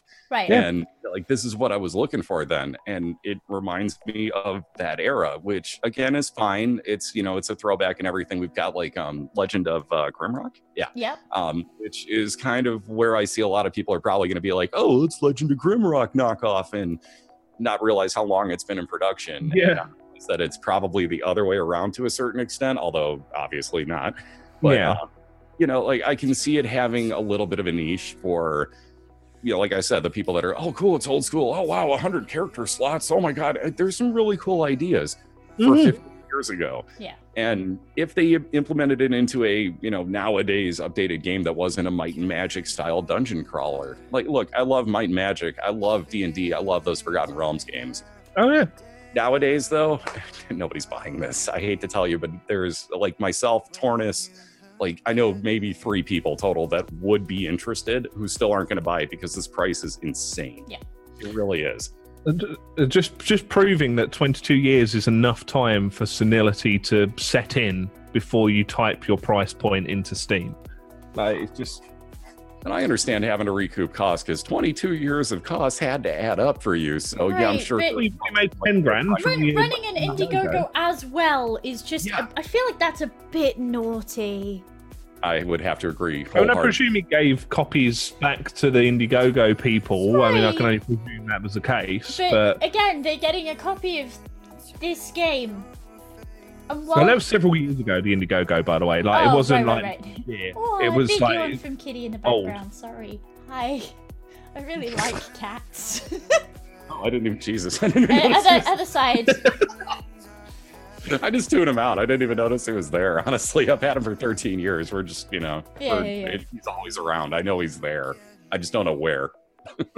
Sorry, Kitty. Kitty on the bed had a big uh, had a big stretch and a yawn, and every part of my cat brain went, "Make a fuss, make a fuss of the cat." I'm I'm awfully sorry. I'm super distracted this podcast.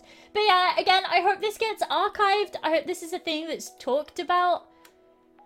But Yeah, well, we have talked about it and possibly given it more publicity than it's it's due. To be honest, I mean, I'm sure, I'm sure I would enjoy the game if I played it, but that I, it's to the point where like I wouldn't even ask for a review key because I couldn't stomach promoting a game that was this overpriced. If that makes sense. Yeah, Like, I feel weird. on heart, I don't think I could. Um. So so yeah, I mean that's uh, I think that's where I sit with it anyway. again, it's another unfortunate game, right? We've talked about a couple of unfortunate games today, and I I think that's going to be another another one to add to the unfortunate pile. Um, Speaking of It's sad to say, but unfor- yeah. See, speaking of that, games that are unfortunately still going to come out, uh, Destiny 2. oi, you be careful. Uh, I don't like it either, but you know, you gotta be nice. uh, uh, Destiny 2 serves no role other than to hardened fuckboys to get their rocks off to playing a spacey shooter, in my opinion. But there you go. Um, so, the PC version of Destiny 2 uh, is the fuck the streamers version of Destiny 2, insofar as they've put in safeguards to prevent you from like injecting code into the game, which you know you could I don't know boost yourself up to be invincible or whatever else. Um, and in doing so, they've gone you can't capture it uh, as a game. Like you can't game capture it in in capture software. Well, like OBS or XSplit or whatever else. Yep. Uh, you could like window capture it, which will make it look horrendous and framey and will munch up your resources and whatever else. Or, or you can play it in windowed mode uh, to window capture it, which will again use up more resources and it will look worse for you as a gamer and blah blah blah blah blah blah. Um, fuck off, Bungie is uh, the summation of that. Uh, I am sick of your shit and your shit games. Yeah. Uh, anyone else care to comment? well, I mean, I the first time I heard of this, it was you can't run an FPS counter on top of it. That too. And Discord hooks as well won't work with it. A lot of stuff will not be able to hook into the game and vice versa. Right. Doesn't Fraps automatically give you the FPS counter thing up in the corner? So wouldn't that just completely, you know, Fraps, yeah. Yeah. No go. Wow. Um, the I saw, um, I think it was Elgato and XSplit, uh, both put out posts being like, if you want to capture it, this is how you can do so. It's not like it. it it's It's not ideal. ideal, but it means you It's can capture your it. own video card into a capture card again on the same computer, and you're basically double rendering it. So yeah, it's it's ridiculous. That's It's not feasible. It's yeah. just They- They're asking you to have a gaming rig separate so that you can hook it up into your capture card. And like, I don't understand why That's it's super common. that extreme. yeah. Like I, I've just moved away from that because it's it's bet more cost effective for me to run one rig that's really good than two rigs that are potato, right? It's it's more cost effective for me to do it that way, so that's the way that I've done it. Um, I, I, I like my stream would look like shit, and my community would be like, "Babe, what have you done?" Like, uh, Mhm. for serious, why does this look so bad? Um, and I, I just kind of wonder, was this a trade-off that was worth it? Because I understand the worry of people screwing with your multiplayer, people um, becoming invincible, people you know doing whatever to the game. I don't, I, I don't understand video games, so somebody will have to explain it to me.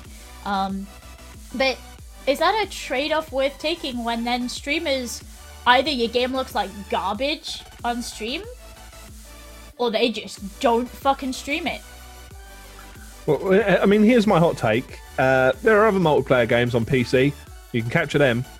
So I'm pretty sure if you took the time to fuck about and actually code it in properly, you would be able to make the same situation work for Destiny 2. Like, uh, okay, yes, I, I am absolutely without knowledge as to how you would do so. Oddly enough, I'm not a consultant on how to make games capturable for uh, live streaming, but odds are, considering pretty much every other fucking game on the planet is able to be captured in this manner, it's probably possible. And you probably could do if you could be asked. So, um, yeah, I, I'm not really taking that. Like, and and considering how strong a marketing tool uh, content creators are for for your games, and especially considering the PC version is going to be coming out later than the console versions, which means this is a second wave of promotion for your game. I mean, that's already bullshit in the first place, anyway. Like, uh, it should always be a married up release if at all possible. I don't see why there'd be a huge difference between releasing on PC and on console. But I'm sorry, I'm just stealing your words. um, but like that, it's a second wave of uh, promotion for you. You've got a whole another set of people that are going to start promoting your game. You've got a whole set of people that are going to start re-promoting your game because they've already played it on console and they're going to go to PC and re-level up over there and play through everything again and the extra content that's been released. Like, yeah, and you're just going, nah, don't worry about that. Mental you're actually mentally askew if you're just throwing that away. In my opinion, like it's just madness. And somebody uh, was a Taz brought up another good point here in chat too, and uh, flat out imagine when uh, Halo makes its way to PC because what if the same thing happens there? Yeah. Yeah. Like, I mean, you don't think people want to record Halo gameplay if it comes to PC? Like, dude, check it out, 4K gaming and Halo, blah blah blah. Yeah, apparently you can't record that at 4K because, well, they just don't want you to because multiplayer cheats and like, come on, there's cheats in every single game. And uh, not saying, you know, like, oh, that makes it okay, but it, everybody has found ways to work around it. And for Bungie to just be like, yeah, eh. and it feels like they just pushed it to the side, honestly. Like it feels kind of like a slap in the face of a bunch of content creators who are, again, like was just mentioned, big advertisement nowadays. We really mm-hmm. are. Like, you know, there's a reason people call us influencers. I can't fucking stand that word, but but, but it happens, and that's why. Yeah, like exactly. And that's the thing is like, why would you shut out any sort of at this point free? Honestly, you're making money off of that advertisement because they're buying the game and then they're selling mm-hmm. more of them. So why would you turn that away? Like, I just I don't see the the logistics to it working out for them in any positive way at all maybe it will, but I, you know, like it seems like for the PC release, that would be a huge market of, you know, interested parties, and it would definitely coincide with the the market of Twitch streamers that want to play something on PC that's multiplayer, that's accessible by everybody, and you know, popular for that matter. Because let's be real, those are popular games, especially here on Twitch, right when they come out too. And you know, I just I I think it's they're really sort of maybe they're not maybe there is something more to it but it feels like they're half-assing it to me and just kind of sort of neglecting one entire section of of you know market that really should be a much larger focus for them in my opinion hmm. mm-hmm. that that baffles me though endlessly because of um for Destiny, for the for the first one, it felt like they fostered a community of Twitch streamers. They branded them as Destiny Family or whatever they were called, and they fostered a real sense of community where the streamers would have their Destiny players along with them, and they'd stand in there. Again, I don't really understand Destiny. Um, I've got a couple of friends who who play it, um, but they they have little houses, and then they they have their different classes, so they know you know, who plays what, and they're helping people, kind of similar to the Warframe community, right? The Warframe community is very inclusive of new players who don't know where the hell to start, and Destiny, I felt, on Twitch was kind of similar. The people who wanted to pick up Destiny so late down the line, because don't forget you had to pick up Destiny in two expansions now. Um, people who wanted to pick it up so late down the line had a line where they could go into a Twitch chat and go, Yo, I've just started a Warlock. What am I looking for? Can somebody help me do House of Glass or whatever it was called? Uh, and and you know people would fucking be like, hey, I'll help you. Like, hey, this is the kind of gear that you want. Whenever the merchant fella had the right item, it would be all over Twitter that the merchant fella had the right item. Again, I'm paraphrasing like hell because I don't understand Destiny I don't. I haven't really played it. It didn't grab me within the first sort of day or so of playing it, so I didn't kind of catch it. Oh, sorry, three expansions, but technically four. Sorry, my bad. Um, it, it was a nice community where people could sit there and work through it together, and to completely sort of almost eschew that, to, to completely kind of go, hey, you guys don't really fuck. We're not. We're not gonna. You know. That's Cater for you at all. awful. They will have got so much out of those communities. I know um, when the Sparrow Racing League thing happened, a bunch of my friends were like, "Yeah, we're gonna teach people how to race their sparrows properly, and it's gonna be great, and we're gonna push that kind of content." And the merchant says we're gonna get as many people through these raids as possible, and you know that that kind of deal. It was good. Mm-hmm. It was good, helpful content, and considering the image that Twitch has around some of these big games, some of the time, and I always hate bringing it up, but we do. In some games, in some communities, we have a piss poor reputation as, as you say, influencers, as communities, right? But it's true. It's 100% true. But that was a genuine good thing in a lot of spaces. And for them to completely push that aside and go, hey, you guys had this great thing, you can't do that anymore. That's awful, surely. And it baffles me where the sense is in it. Well, there isn't. That's long and short. That's a lack thereof. Yeah, no, and that's the thing is it's it's like a lack of not even foresight, honestly, but hindsight more so. And that's what's the most baffling. If it was foresight that they were missing, I can understand that. You know, maybe you don't know about Twitch, maybe you don't know about content creation outside of YouTube. Right, and it, then, that happens. know about it. But at that point, but yeah, and you know, it does Mm. because there's people like I have to tell people every day, you know, like, oh, what do you do for a living? "Ah, I play video games on Twitch. You do what? You know, like, wait, what is this? Hmm. There's a website for this. You know, people don't know. Yeah. It's it's, and uh, but with hindsight, they knew, and there's no excuse for just going, yeah, we don't need that. yeah, you do. I hate to tell you, but you kind of do. Hmm. That's a huge chunk, and they're gonna miss it. They really will. Yeah, for sure.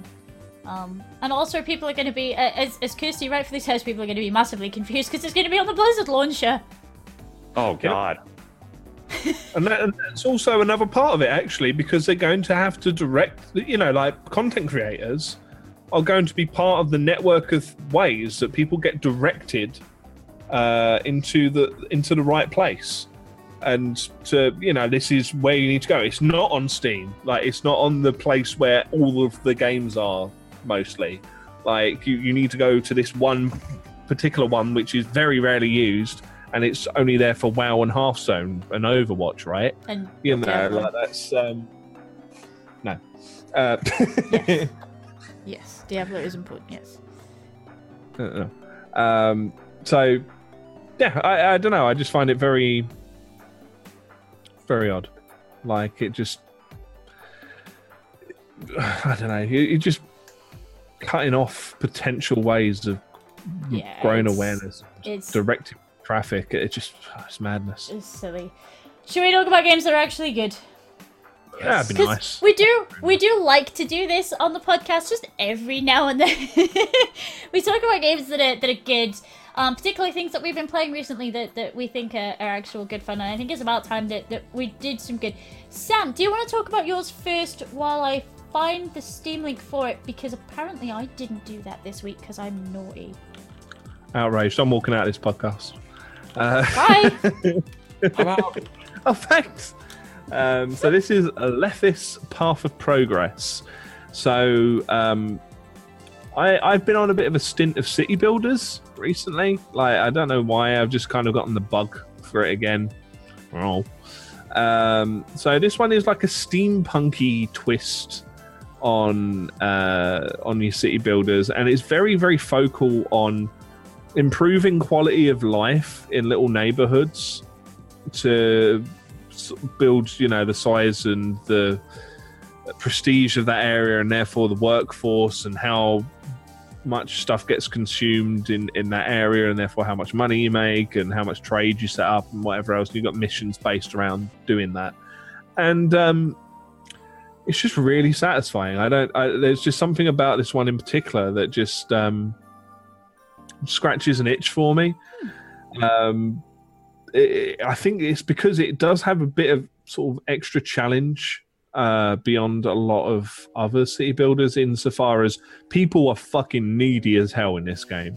You want me to have a slightly nicer house, and you're going to have to put every amenity really close by, um, rather than just kind of roughly in the neighborhood, which is kind of the way of most city builder games. So it, it, it takes a lot of extra planning compared to a lot of others to ensure that you kind of get the right layout and to have everything in the right place and uh, have access to everything else. Um, I don't know. There's just something about it. Like the art style as well is just like really nice. Like it's a little different from a lot of other city builders, and yeah, I just really dig it. So I've just been kind of whiling away the hours on this more than anything else recently.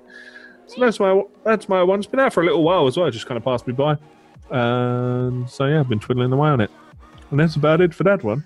Neat. Okay. It's kind of steampunky, right?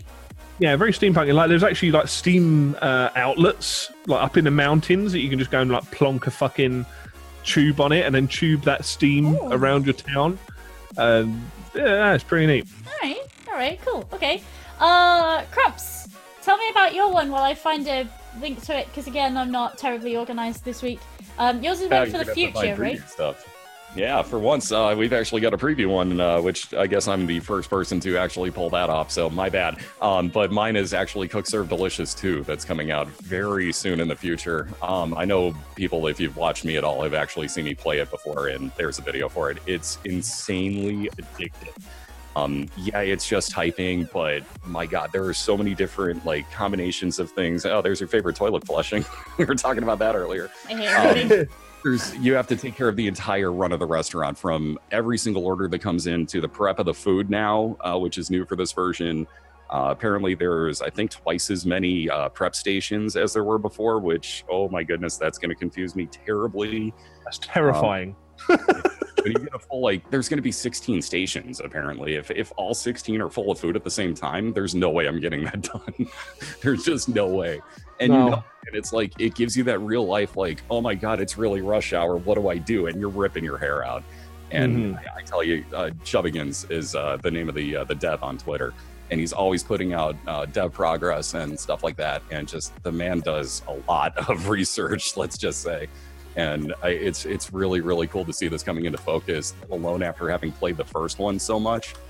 It's just oh man th- th- i really recommend these. I, I can't recommend it enough. It seems so stupid but this is like one of the most addicting games of the past few years for me.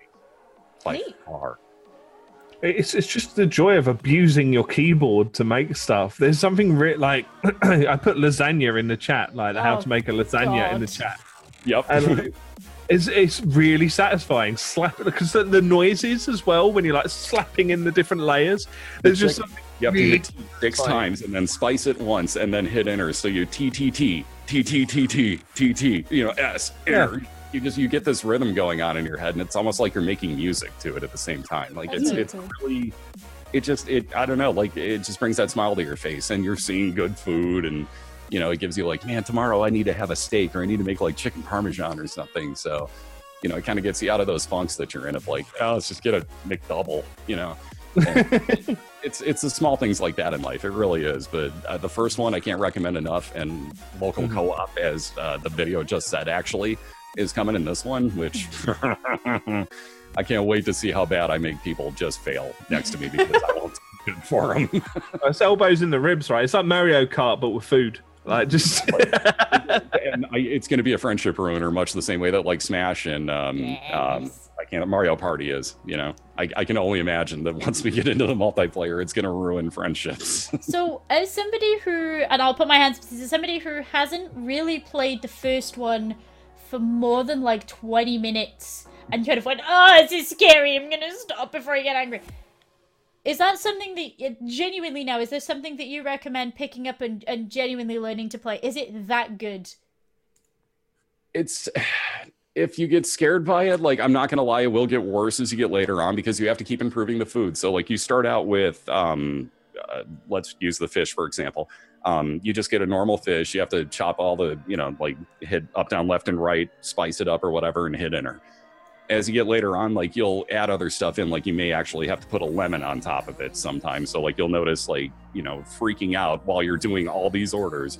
You read one of them and it's like, oh, but this one's with lemon. You're like, oh geez. And you like, you know, you try to remember it really quick and like you're it it sounds so, you know, rip your hair out, uh, like I said, kind of, you know, make you worry about everything. But at the same point, it it kind of brings you into this focus of learning how to type better. I've improved my typing skills just because of this game. Right. And I'm I'm a hunt pecker. like I have to look at my keyboard and like, uh, do this and this one's here and okay. And this one, it just kind of like I look at the screen. I just now I know where everything is. It's honestly like you could have given me this instead of you know uh, Mavis, what's her name, teaches typing, and Mario, you know, it's a me, Mario. This is an A. Type it. You know that type of that Mhm. damn thing. This would have been, as Yeah. a kid, I would have. Oh my goodness, this would have been the best teaching tool ever, by far. Well, this is the thing. Like, the only way I know how to type is typing in the dead. Ah, Oh. see, same here. I'm, Yeah. I'm Shouting so swears bad. at zombies. Yep. and I'm so bad at that one. And it's you know that's I can do this on extreme mode. I can actually perfect days on extreme mode, and I beat the entire game on extreme. Neat. So that's something I thought I could never do. Okay. I turned it on the first day I did a perfect. I'm like, you know, let's just keep going with this. I guess like you when you blow your own mind doing something of that nature too. It's uh, that you know, you just feel like you're all strong at that point. So it's it's good times. It really is. All right. Okay. I'll I'll look into it for sure then. Uh, maybe for future stuff. Um, my recommendation. my recommendation for this week is one that we actually finished the stream a little while ago. Um, but I went back and played more of it, and that's not like me in any way, shape, or form. Um, I once I finish the game, I I'm usually done because I don't want to do the same thing over and over and over again. I went back and found more content for this because I'm like, I need to know what the other endings are. I need to know what I've missed because I missed a bunch of stuff in my playthrough. I need to know what's next. The Infectious Madness of Dr. Dekker is an FMV game.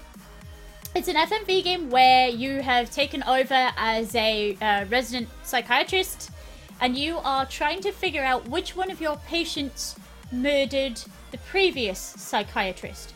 But also, you're trying to kind of get to the root of these people's problems. You're trying to work out actually what is it that's bothering them. Um, and can you, in fact, help them through that? Because as a psychiatrist, that's kind of your job. Um, the game, about a quarter of, or a third of the way through, takes a weird supernatural twist that doesn't actually exist, and it's wonderful. It's from then on in, the game fucks with you endlessly, and you question everything you type. The game is also um, quite closely rooted to actual psychiatry and psychology. A lot of the endings that you get and a lot of the interactions that you get are better or worse depending on how far or how close you stray to actual psychological principles. Which is kind of neat. I like it a lot. I've been back, I've played it to try and get some of the other endings. Um, the game goes from being a straight up um, psychiatry, like, hey, these people are, are, are, ill. Um, there, there's something wrong with them. Let's work out who killed the doctor. To oh my fucking god, what is happening in this office? I want to leave this office. I want to leave here forever. Please don't ever let me come back. It's wonderful.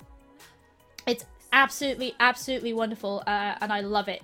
Um, it gets a little bit frustrating in that sometimes when you type things, the characters are like, "No, I don't know what that is." Like, "Where are your shoes, Mariana?" No, I don't know what that is. Mariana, I was- where the fuck are your shoes, Mariana? Get your feet off the sofa. And Mariana's like, no. Should we talk about you, Doctor? And it's like, no! Let me talk about the fact that you don't have shoes on in my office. Um, it's good, it's engaging, and it's quite short to the point where you can play it over a, a, a good couple of days and then you feel like, yeah, okay, that was a good story experience because it genuinely is a good story experience. The other thing is, if you watch somebody stream it, um, or you do one playthrough yourself and you want to go again, the ending will change depending on how you play it, um, down to who killed Dr. Dekker. Interesting. Um, it it's done by the people who did Contradiction, but it's much smoother going than than uh, Contradiction is, as far as I can see. I had Much trouble with going. contradiction. Like I, I enjoyed it, but it was just very. It wasn't satisfying to play. Right. Like I didn't really feel like I was progressing, but the game was progressing and pulling me along with it. If that made sense, I didn't feel like I was the one making the progress. It was just the game was going to spin out in whatever Right. way it was going to spin out. Um, warning for the Um, faint of heart: there are a couple of jumps in it, and there are a couple. There are a couple. There are a couple of uh, subtle things in it that, if you're looking at the wrong part of the screen at the wrong time, your heart will stop, and you will shout at the game for being such a dick to you. Um, but that's good because it adds to the way that the narrative works. It it it goes uh, it goes along with the way the narrative works, and it's cheap. This Uh, game seven is quid? some something like that. I've Yeah, I've linked it in chat. It's it's cheap. It's a really good involving experience. You will find yourself loving or hating the characters. There's not a character that I had eh feelings about. Mhm. There wasn't a character that I didn't particularly care about um, out of the sort of main cast. In the auxiliary even- cast, yeah, the a lot of the auxiliary cast you can just ignore and it doesn't affect your gameplay. The main cast, each one of them is uh, either endearing or disturbing according to their quirks, and they're done very, very well for the twist that the game gives you. It's good. Go buy it. Go play it. It's wonderful. hmm Yeah. I do get a lot. That's why I, I well, I, I had it as my game of the week at one point before I passed the torch on to you to actually play. Yeah, and I kind of went, oh, I don't know how I feel about this. And then it got to the point where on cast I went, guys, we're gonna play something else. I don't think I can deal with this anymore today. we're gonna play something else for a little bit. We'll come back to this tomorrow. Um, So, so now we're passing the torch to you, Crumbs. This is now I have to be the one that gets tortured by actually buying this and playing it. I see. Fair enough. It I does bought look and played it too. Don't worry. Like it honestly does look like something I'd enjoy. So you know that ain't The- too far out of the realm of possibility. the acting's a bit hammy on occasion, but it drives the point home that they're all a bit um But the, the they thing all is, do, they all belong in a psychiatrist's office, including your secretary. You will grow to hate your secretary with every fiber of your being. Um, but no, the thing is, the ending that I got for the game, and I won't say what it was for, for, for fear of spoilers, but the ending that I got from the game actually goes a long way to explaining the hammy acting as well. Like Yes. it actually works to uh, to explain it, which is just kind of weird. Like I don't know if it was intended to do so, but it kind of does. So It- do it- so do another two out of the like eight endings that you can get. Oh, They play along with that as well. Yeah. That's interesting. So it depends on on like how far down the the rabbit hole you go with these people. Yeah. Um, no, I don't love. I don't love Jaya. Jaya can get the fuck out. I I tried on multiple occasions to fire my secretary, uh, during the course of the game. um, Instead, you accidentally gave her a raise. Yes, I did. uh, I'm that good at How the hell does that happen? I sometimes you type things and they just take it two steps ahead. Uh, it's an unfortunate. It's it's the unfortunate nature of the game. The game works on a keyword principle, and sometimes you'll say something and they'll go, "Oh yes, my dead cousin Amanda," and you're like, "Who mentioned a dead cousin Amanda?" Um, but yeah, Yeah. it's it's uh it's good. It's good. It's cheap. Um, and and the characters are all mental, and it'll make you think a little bit about stuff, maybe. Uh, so go go play that. Um, Yes. let's talk about narratives then, I guess, because we've just gone from my favorite narrative of the last week to Well, to the fact that well, this is maybe this is a personal opinion that I'm impressing upon everyone else, and that is that narratives aren't as ain't what they used to be. I don't know whether it's because I'm getting old, uh, or or what, but I kind of feel that modern day narratives just aren't as developed. They aren't as well rounded. They aren't as involving. They aren't as heart wrenching and, and, and just pulling you along for the ride in general as they were 10, 15 plus years ago. Like they, don't have that same sort of uh, creating a, bond or an attachment between you and who you're playing as or who your characters interacting with uh, as as they previously did to the point where when there is a game that has genuinely good narrative we sing and shout about it a lot because it's a rarity now as opposed to the norm and as I say, I don't know whether that's just me. Do, well, what do you guys do? You guys agree with that rough sentiment? Sadly, 100% yes. Uh, we were talking about this last night, once again, to bring up Final Fantasy 15, because we just have to go back to that and you know, bring the knife one more time. Um, Body punches in. but I, I like we we were talking about this in my cast last night and how because we had one of the uh, the guys that actually worked on 15 came in and uh, I was giving it a little bit of my usual shit at the time. If you know me, I tend to call out anything that's wrong with video games because I break them constantly. I just do. Um, and Yeah, I feel basically, you. know, we, were, we were talking about how it got rushed, and that- sure that wasn't the only problem with it, but the the story just doesn't ever really go as deep into what needs to be gone into as it could have. Like I'm trying not to spoil anything with it or get too in depth on 15, but the whole like the the idea of the Star Scourge is like the story of the game, and they just kind of like, yeah, but this is your bad guy. Worry about him. And just kind of blow it off and don't ever really say anything. And yeah, the stuff is there if you look. And if you buy like the 900 page Final Fantasy 15, you know, compendium book, whatever it's called. Um, And watch the fucking movie. Yeah, exactly. And then watch the movie and watch the anime and play the uh, uh, King's Clave game. Uh, I forget what it's called, but the you know the little anime game or whatever. And like you know oh, the have to do all. defense game? Uh, was there one? Yeah, you mean the- the, the Empire? Yeah. One. Uh, what about the what about the fishing game that's coming? How much lore will I discover from But the you need to know VR fishing game? Groupie the grouper. I mean, come on. How are you ever going to have your complete Final Fantasy 15 experience without the backstory of Groupie the Grouper? Come on. Isn't it- oh, this card appears to have eaten a magical artifact. I wonder what this import this could have on my journey. Hmm, maybe I should put on my VR goggles and shoot my Prompto gun into the water and hope that it's much like shooting fish in a barrel and hey, we win. like, and back to the story thing, like, yeah, like she said, like that isn't going to add anything. Let's be real. And you know, they had to separate out parts of it, quote unquote, for you know the season pass and turn it into this long, drawn out two year process of giving you the whole story at 15. And it doesn't Mhm. need like a Final Fantasy 7 we're even going back to games where we had a good narrative, mm, debatably good narrative. mm, We'll get there, but um, you know, like back in the day when we had the RPGs that were like, oh my god, I care about you know, oh my Aerith, what the hell, you know, that stuff. And I don't. There's no Aerith nowadays. There's no Sephiroth and Aerith moment. There's no, you know, anything like that. And even with those stories, we're going back and remaking them now, and they're going to split up seven into different pieces and draw it out the Mhm. same way that 15 is going to be. And it's like, we're going to lose the entire story in the process, guys. You have to go concisely. Here's where it starts. Here's all the stuff that happens. Oh my God, it's getting really crazy. Here's the end. Like that's Mhm. that's how I know it. I don't go, all right, here's like the first third of it that doesn't end on any sort of ending point other than, hey, here's where disc one ended on the old PlayStation days. You just happen to leave the town. Here's the end of part one.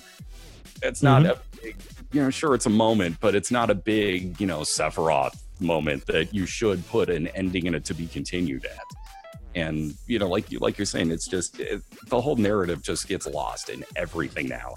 And at like 15, you know, uh, back to it, like we said last night, it just sure it's a story, but it's not. It doesn't feel like a full, complete. Oh my god, I really care about these guys. What's going on? What's with that opening scene? We nobody understands the opening scene of that game even after playing it, and Mhm. that's where you know the story got lost because that's it's it's obvious. I don't want to spoil it because I know somebody's in here watching my playthrough for the first time, but like, yeah, it's it's. But uh, yeah, we had a Yeah, discussion I'm- I'm about not like, why it the, yet, the, so- open, the opening song didn't fit the situation particularly well. And yeah, like, having played through it, I can kind of see how it fits. But also, this is a game for for for new. Uh, uh, for, for beginners and, and old fans or whatever the fuck the turn of phrase they were using with it whereas uh, if i don't understand the need for this and how this works from the outset of me turning on the game then why it's not for the new particularly yeah, I would agree. Um, and that's like the theme song in a fucking game. Like, I, I, I kind of um, bring it back to what what Chat's saying. Chat mentions Kefka a lot, and Kefka's always the one that I think of. That Mm-hmm. moment where Kefka just destroys everything, Thing. and you sit there and you go, well "Oh." He won. You Oh have that oh moment. And I remember, because I come from a point and click background. Uh, point and clicks were my jam, that's where I come from.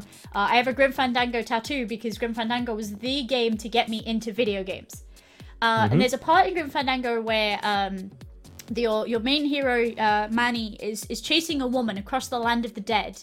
And he sees her as she gets on a boat and he goes to grab hold of the boat and she throws a bottle at him and he falls into the sea, right? So this woman that you've been chasing that you want to look after, she actively stops you from being able to save her. And you take a moment and you sit back in your chair and you go, uh? Mm hmm Ooh. What? Um, you know, these these story moments where you kind of sit back and you go, huh. Like that's what gaming and storytelling specifically should be about is those moments. There's a really great moment in Monkey Island 3 where he produces this cursed ring and he puts it on her finger and she turns to gold and you sit back and you go, "You you stupid." And he leaves. He goes to find out how he can break the curse. He comes back, and what has happened in this pirate infested town that he's left his fiancée as a gold statue in? She's been kidnapped by pirates because they think she's treasure. And you sit back and you go, Oh, here we go. Yep, hmm there it is. And it's it's uh, like again, I can think of all these amazing moments, but I can't think of one that's recent. I can think of good stories, but I can't think of a, a t- story that gripped me so hard that I didn't want to let it go. I'm thinking about things like Golden Sun. I'm thinking about even back as far as fin- um, uh, as close even as Final Fantasy X, um, where you suddenly realize what your main character is all about. And again, I won't spoil it in case you haven't played it, because 10 is, is one of my favorites. Um, I know, you should go and play it. Go play it, even if it's just for the, the hammy laughter that makes sense. And, uh, and the, the part, that, the part that, that really gripped me in 10 was the part where uh, Tidus finds out stuff at Yes. Al Bhed's home. Mhm. That fucked me up. I was like, That was the scene. whoa. Yep. Yep. Yep. Um, and somebody just brought it up, Gino, Ni no Kuni. There's Oh. in the beginning the big story oh, plot. that I can't watch anymore. I started a new Yeah. game of Ni no Kuni the other day because I'm excited for the second one. I gave my controller to my husband. I said, play through the beginning bit for me. Let me know when it's done. because I can take it. I can take him being upset about it afterwards. I'm a proper mummy's girl, right? So I cannot watch that beginning section at all mm-hmm. because it plays with Yeah. my emotions to no end. I can't do it. Um, so there's a really good example of a recent one. I'm thinking of stuff like Until Dawn, where the narrative grabbed me massively, Yeah. but I don't think there was a moment where I kind of went, "No, I lie." There was, there was a moment in Until Dawn where I suddenly went, "Yeah, I need to play this." Um, one of the characters, it turns out, is more than he first appears. One of the characters that you play as is more than he appears, and you should see it coming from the beginning, and you don't. Mm. You and And nobody, Ooh. nobody I know saw that coming from the beginning, and you kind of sit back and you go, ah, okay, but that's a And, couple. I, that, and that, that I appreciated how clever that was written in, and I appreciated how cleverly it it played out, but I wasn't invested. I wasn't gripped. Not in all I of them, no. the experience, but I wasn't there with it. You know, Right. like I don't know. Whereas stuff like Albert- Mother Three, every single character you play in Mother Three you care about. Otherwise, you're not playing it right. Hands down. Pretty much. Yep. The Chrono Trigger, which I mentioned earlier. Like, I mean, you've Yeah. got the you know the scene where Chrono challenges Lavos, and then you're just as a kid. I was 16 or 14 when that came out, and playing that. I don't know another game at the time where your main character just goes, and you're just Mhm. like, I, I, dude, I, my mouth was wide open. Jaw was on the ground the entire time playing through that. You know, I'm clicking the A button and just like, there's no way this just happened. No fucking way. And it gives you your party back and you're without him and you're like, Whoa. the fuck do I do? He was the only guy I leveled. Um, oh my God. oh, God. Oh God. You know, and like, it just gives you that like, whoa moment. And then you Yep. kind of start hearing rumors of you can bring him back, dude. And you're like, I need to know. I need to know. I need to do this now. Like, you know, like you get invested in it to the point where you are like jumping off of your seat to bring this guy back. To, you know, so that you can get to that part of the story and be like, yes, you know, like that type of stuff. And I, I haven't had that since. And you know, Kuni had those moments, like I said, but you know, Ni no since a probably Super Nintendo era. Big game though to keep that level of intensity. It's a very big game to be able to deal with Yes. that, and that was a problem that I did have with Ni no Kuni.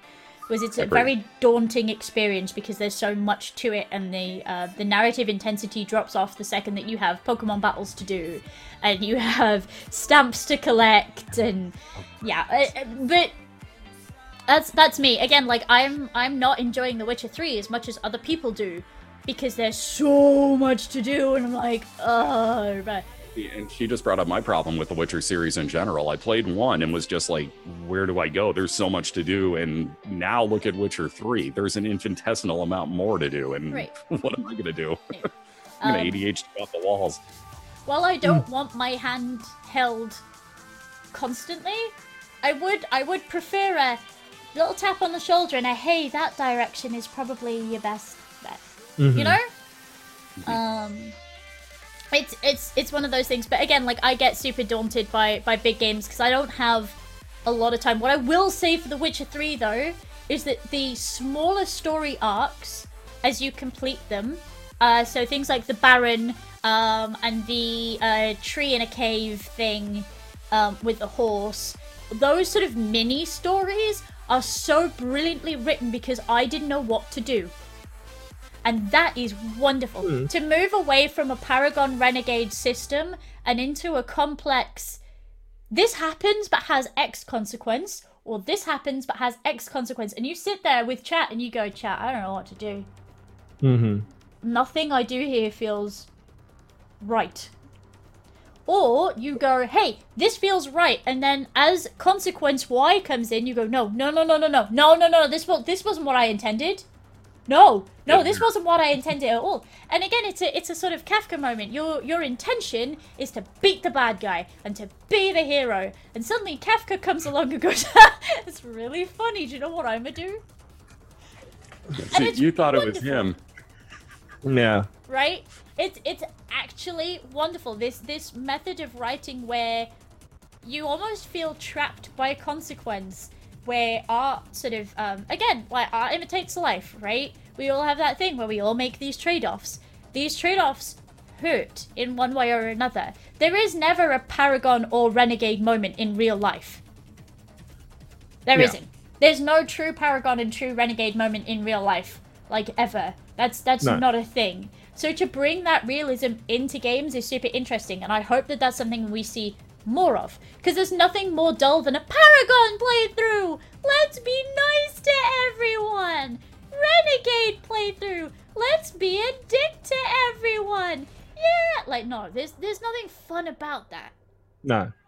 And that's where like Walking Dead and the Telltale ones kind of give you that mixture. Yes, you still have a renegade and you still have a, you know, there's the, you know, extreme polar opposites. There's really only so much you can do with it. But at least it hides it a little bit better. It doesn't flat out give you like hug this person or kick this person square in the junk, you know, as like, Yeah. you know, renegade or you're Well, good. And kind I mean, of I mean, Wolf Among Us does give you those exact options, but yes, it does. That's a little bit different though, because Bigby's a little bit of a dick. So- yeah. But then that But- gives it some kind of dimension, right? And that brings Hmm. you into it pulls you into that world. Again, it's a world with consequences. And Bigby, unfortunately, has to deal with a bunch of consequences because he's an asshole. Mhm. Or at least my my Bigby's an asshole. Because Yeah, assholes. No, a lot of punching, not so much talking. That's that's how my Bigby was. Yeah. But it's cool. Motorbike jackets and spikes. Cool. um, I think I'm a lot cooler than I actually am, I feel. um, but yeah, no, uh, th- we're getting these narratives back. And again, I'm a fan of, of point and click games, and to have something like Thimbleweed Park. Thimbleweed Park was really neat. I didn't care about everyone, but it was a step closer than the reiterations of Monkey Island that we had. And it was a step closer than the, the weird Jurassic Park, uh, um, uh, Back to the Future. Oh God. Back to the was okay. That Jurassic Park game was a fucking travesty, though. right? That I'm I'm still trying to go back because I'm a completionist and I like to achievement hunt. Oh my god. I'm tr- I tried to go back to that and just you look at one screen of it and just go like, wow, this is when they were first starting these things, and you can tell like it's it's night and day difference from where Walking Dead is now and where Jurassic Park was. Yeah. It's so.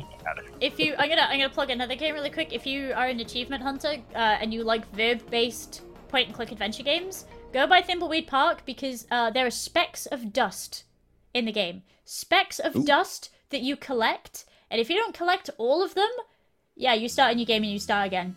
You don't, you don't get the That's me. achievement unless you get all the specks of that's dust, and it is literal pixel hunting, like we used to do when we get stuck Bloody hell. because we didn't have the internet. Remember Like, those days where either like if you had the Nintendo hotline, that was like the only option you had other than praying to God that they put got, it in Nintendo Power next month. Eighty-seven dollars a minute. oh, hold on, let me go get the book for you, kid. And three minutes later, they come back twenty-one dollars richer, and like, oh yeah, they knew the answer the whole time. And just like, oh, what we're what we're looking for is you need to go into Dracula's castle and simply hit him because he won't move. Like, oh yeah, well, up, kid. Wow, damn, man, that was that was worth the thirty-eight bucks you just paid me. Good day.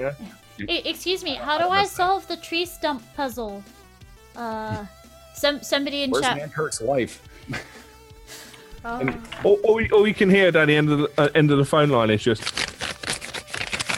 uh, Uh, hold on, hold on. We got uh. I wonder how how many more minutes I can do this for before they'll just hang up. Metroid crawl? That's my favorite.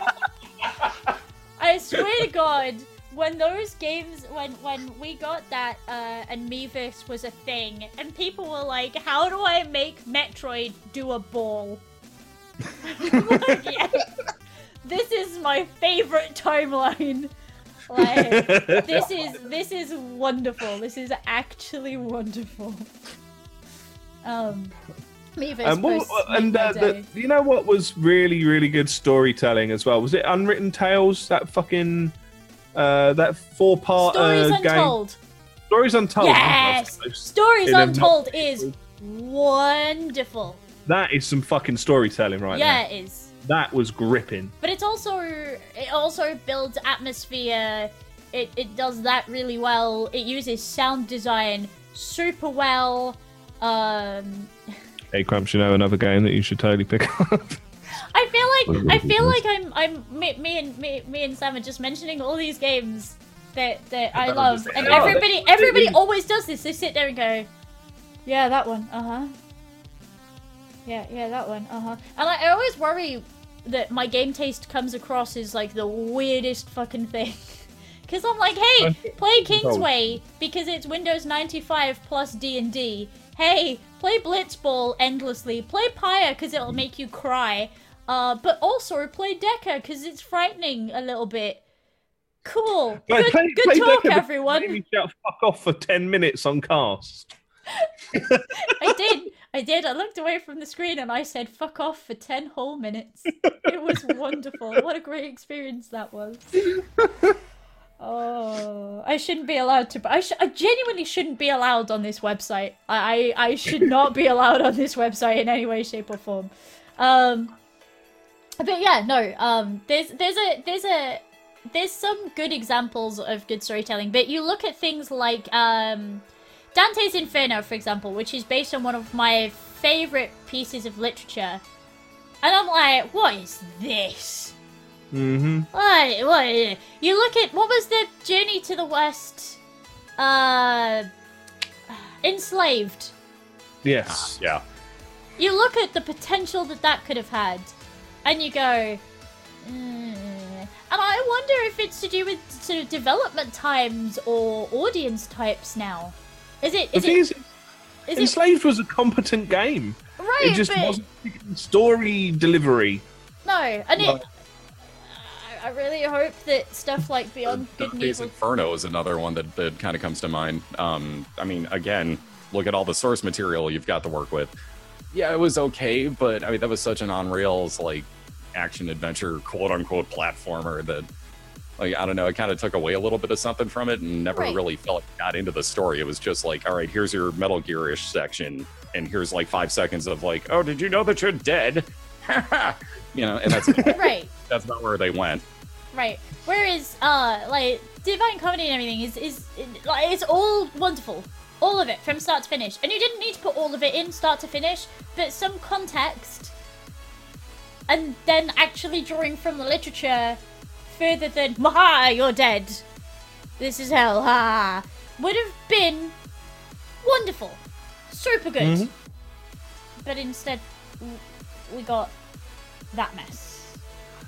I just So, so, so, what, what, what do you think it is? Do you think it's there is less, or do you think it's kind of like a perception of time? Because, like, if you if you kind of look back at your the, the things you enjoyed as a kid, you'll pick out, you'll cherry pick uh, the fantastic TV shows that were on when you were a kid. Oh, there ain't any like that nowadays, apart from this one and this one and this one and this one and this one, which are all spread apart a little bit but were they spread apart a little bit back when you were a kid as well? And you just remember your childhood as a chunk of time that's a sort of a, a single segment as opposed to each year each month each day that you're experiencing now? Maybe that's more what it is because like valhalla was like the, the most fantastic vertical slice of a universe that I, it's the best book i've ever played. Like it, it was it was fantastic.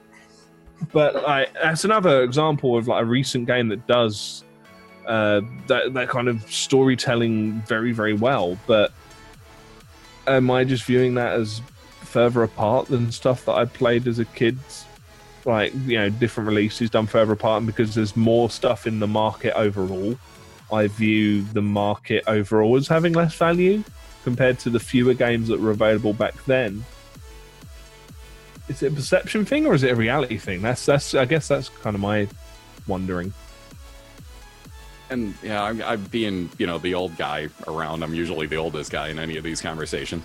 But uh, yeah, kind of the same thing. Like, I don't know, like, we didn't, I did get my hype up back in the day when I saw stuff, but it was such a limited, um, what am I trying to say? Like, it's, it was such a limited view or scope of what was coming out that we were actually able to view, whether it was Nintendo Power Electronic Gaming Monthly, um, you know, any of these things where you would just see like a picture and a one paragraph blurb about, hey, Chrono Trigger's coming out. Doesn't this look beautiful? Like, that's what sold me Arc the Lad.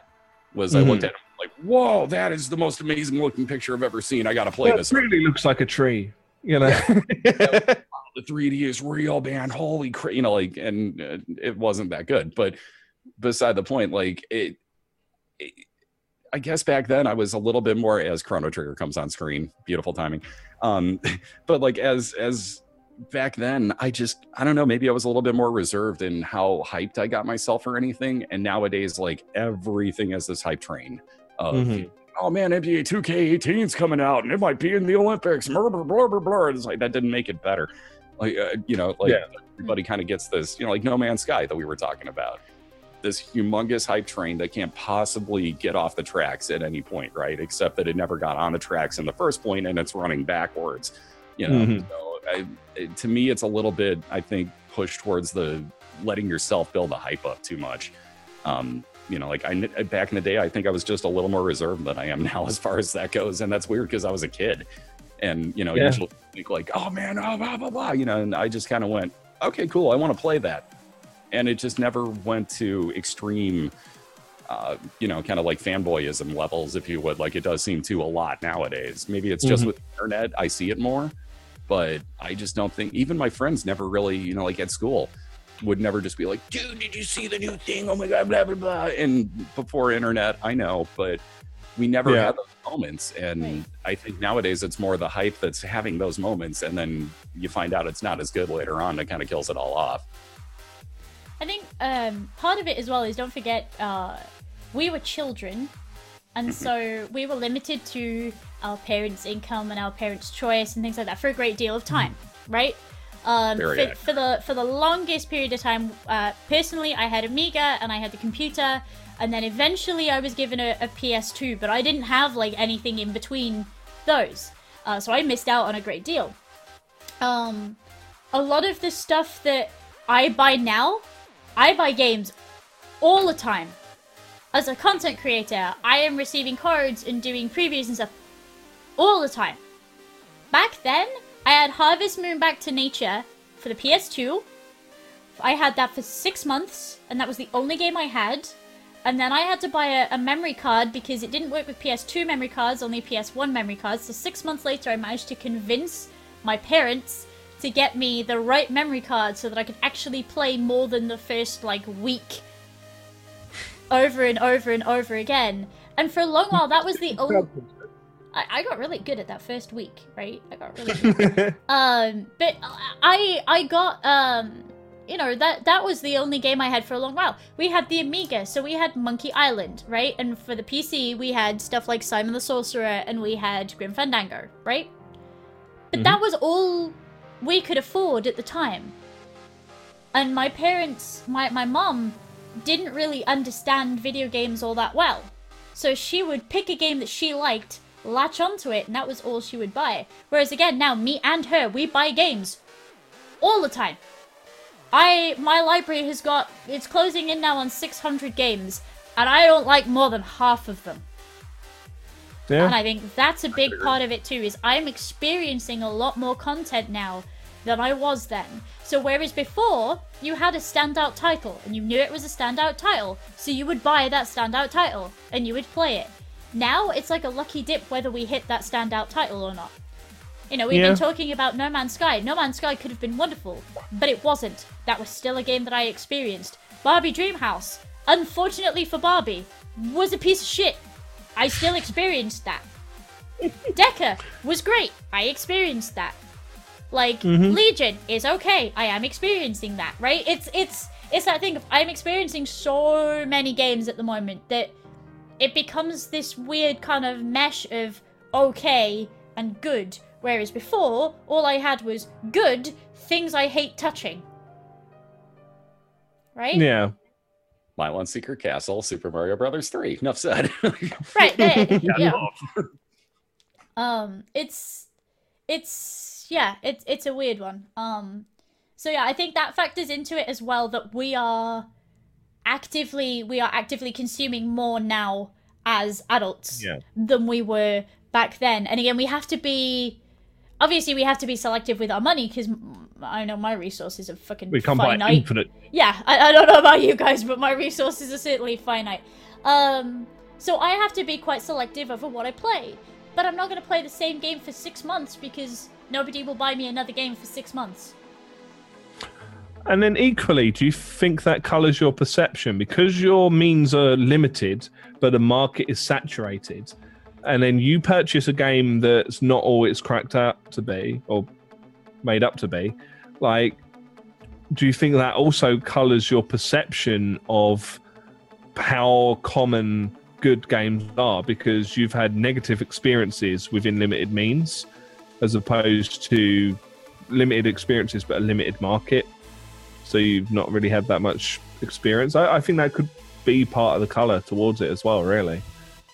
Absolutely. And, you know, like like both of you were saying, with the, you know, I don't want to say the flood, because, I mean, well, I do get a lot, but, you know, like with all the, the preview codes and everything that you get, it's, you know, I, I'm not saying that nothing stands out. I've gotten plenty where I've been like, oh, cool, I'm actually excited to play this. Mm-hmm. and you know it does happen but like I, to be real honest with you like like was said like nothing has ever really stuck out again as like you know from mind you i was 14 so can you really say that i was a kid experiencing chrono trigger? Because that's the one that i keep going back to as my piece de resistance as far as video games go. That is art in my book and will always be so. And like yeah nowadays it just you don't get that same experience and i don't know if i'm jaded from it because all of my really good video gaming experiences quite honestly were from that age. So Yeah. eh, probably a lot of jadedness quite honestly. And you know like you were saying like i didn't have you know like the market per se that that you have now of this like infinitesimal amount of games. And not just that they're all getting handed to you either but like you know i've got so many that it's just like it just they kind of blend together i hate to say on steam. They really do. Mm-hmm. And nothing stands out as that you know that primo you know like wow once a year you're going to get final fantasy 6 you're going to get a chrono trigger you're going to get donkey kong country you're going to get you know insert whatever you know phenomenal game it is and it just it doesn't have that same you know like hey that one time this year wait for it december man december 12th is going to be the time trust me Mhm. i don't feel that anymore i really don't and you know I, like i said maybe it is the kid factor like you were bringing up i i hope it is to be honest with you but i don't think it is Yeah. i just don't think it is anymore I just it it worries me slightly. See that you know you say that. I don't I don't know if there's a game from this year that I would hold on to and never let go of. Grim Fandango, I would hold on to and never let go of for the rest of time, right? Um Breath of the Wild, I enjoyed, but I don't think I would want to hang on to that and tell everybody about it until the, the ends of the universe. Whereas a lot of the stories I played as a kid, I feel like I would. Uh, Witcher 3 is worth a mention, but, you know, the mechanics in the world let it down. You Uh, know what? Like, I, I love Persona 5. I wouldn't do that. I wouldn't. I wouldn't talk about it the same way I talk about uh, Suikoden 2 now. Like, oh god, great stuff, so good. The thing with the storyline where it does the thing and the best villain, the bad, bad, no, so many characters. And yeah, but like, I, I wouldn't do that with Persona 5. As much as I enjoyed it, as much as I think it's like a probably easily a 9 out of 10 game, uh, which is probably about where I'd peg Suikoden 2 because it did have its faults. Like, uh, yeah, I would I wouldn't rave and rave and rave about it forevermore. And that's mm, Again, it comes down to, for me, like. I've, I've got Manny on my arm, um, and I plan to add uh, Simon the Sorcerer uh, on there and Guybrush with LeChuck looming over the top, right? And then it's the it's it's it's that lot with LeChuck over the top, and it's going to be wonderful. I don't think Mhm. I'd get any games from any of the last couple of years tattooed on me. Like they don't No. mean half as much. I I don't know. I don't know. It's a it's it's an odd one, but it's nice to know that I'm not alone in that. And same thing. It's like it sucks too because that also means that we're not, you know, in the same like heyday of video games. And like like Sketchy Doodles just said in chat, we're oversaturated in entertainment in general. Yeah. And he's and it shows because now we're getting like, hey, let's remake RoboCop. Was that even that big of a hit in the 80s? Because I remember the one scene from it. We all know which scene. And other than that, I really don't remember the narrative of the story where it took place. I know it's in Detroit, but like, you know, like I don't remember specifics about it whatsoever. It's not an all time classic. Why the hell do we need to remake it? Well, know, well, like- RoboCop went out and Oh fucking felt like the same way that like even like Terminator and stuff was because you're talking about a movie that didn't Peter Weller wasn't really a you know a huge name by any means and I'm sorry I'm reading off a chat and responding to it now here but um but like I don't think it was that you know blockbustery if you will. Like yes big movie but I don't think it was the same level per se as like and I don't even know where I'm going with this anymore but as like a Terminator. like it's I don't know the oversaturation level though getting back to it is just it's everywhere now and video games especially I'm worried are kind of going towards another another bust honestly. I think it's gonna happen sooner than later to be real with you because we're getting so much junk. There's a lot of junk. Hmm. I, I agree with that entirely, and I, I think Steam Greenlight and Direct is yeah yeah not helping, is it? no no Um, but yeah, like there, there's. I, I don't know when my last experience that was so amazing that I have to continually trumpet it was. Like we, you know, we even talk about like stories untold and stuff like that quite a bit.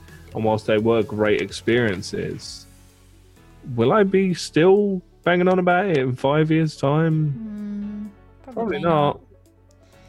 Like the last one that affected me in that kind of way was probably like Final Fantasy X. which was what seven years ago, Yep. longer. More than that, actually. Something like that. Does that would have been? Oh, geez. Oh no, no, no, no, no, way, way more than that. What am I talking about? That was like I was still at school, so You're probably looking like 2004, 2005, yeah, No that sounds about right. give or take. Oh. Let's not let's not go back in history any further than that. Um, but I could. Back to the vaults. I was gonna say I don't want to feel Uh, older than I actually am today. Uh, I'm already broken and arthritic today. Like I don't I don't want to. I don't want to go back Uh, any further than that. Yeah, I don't know.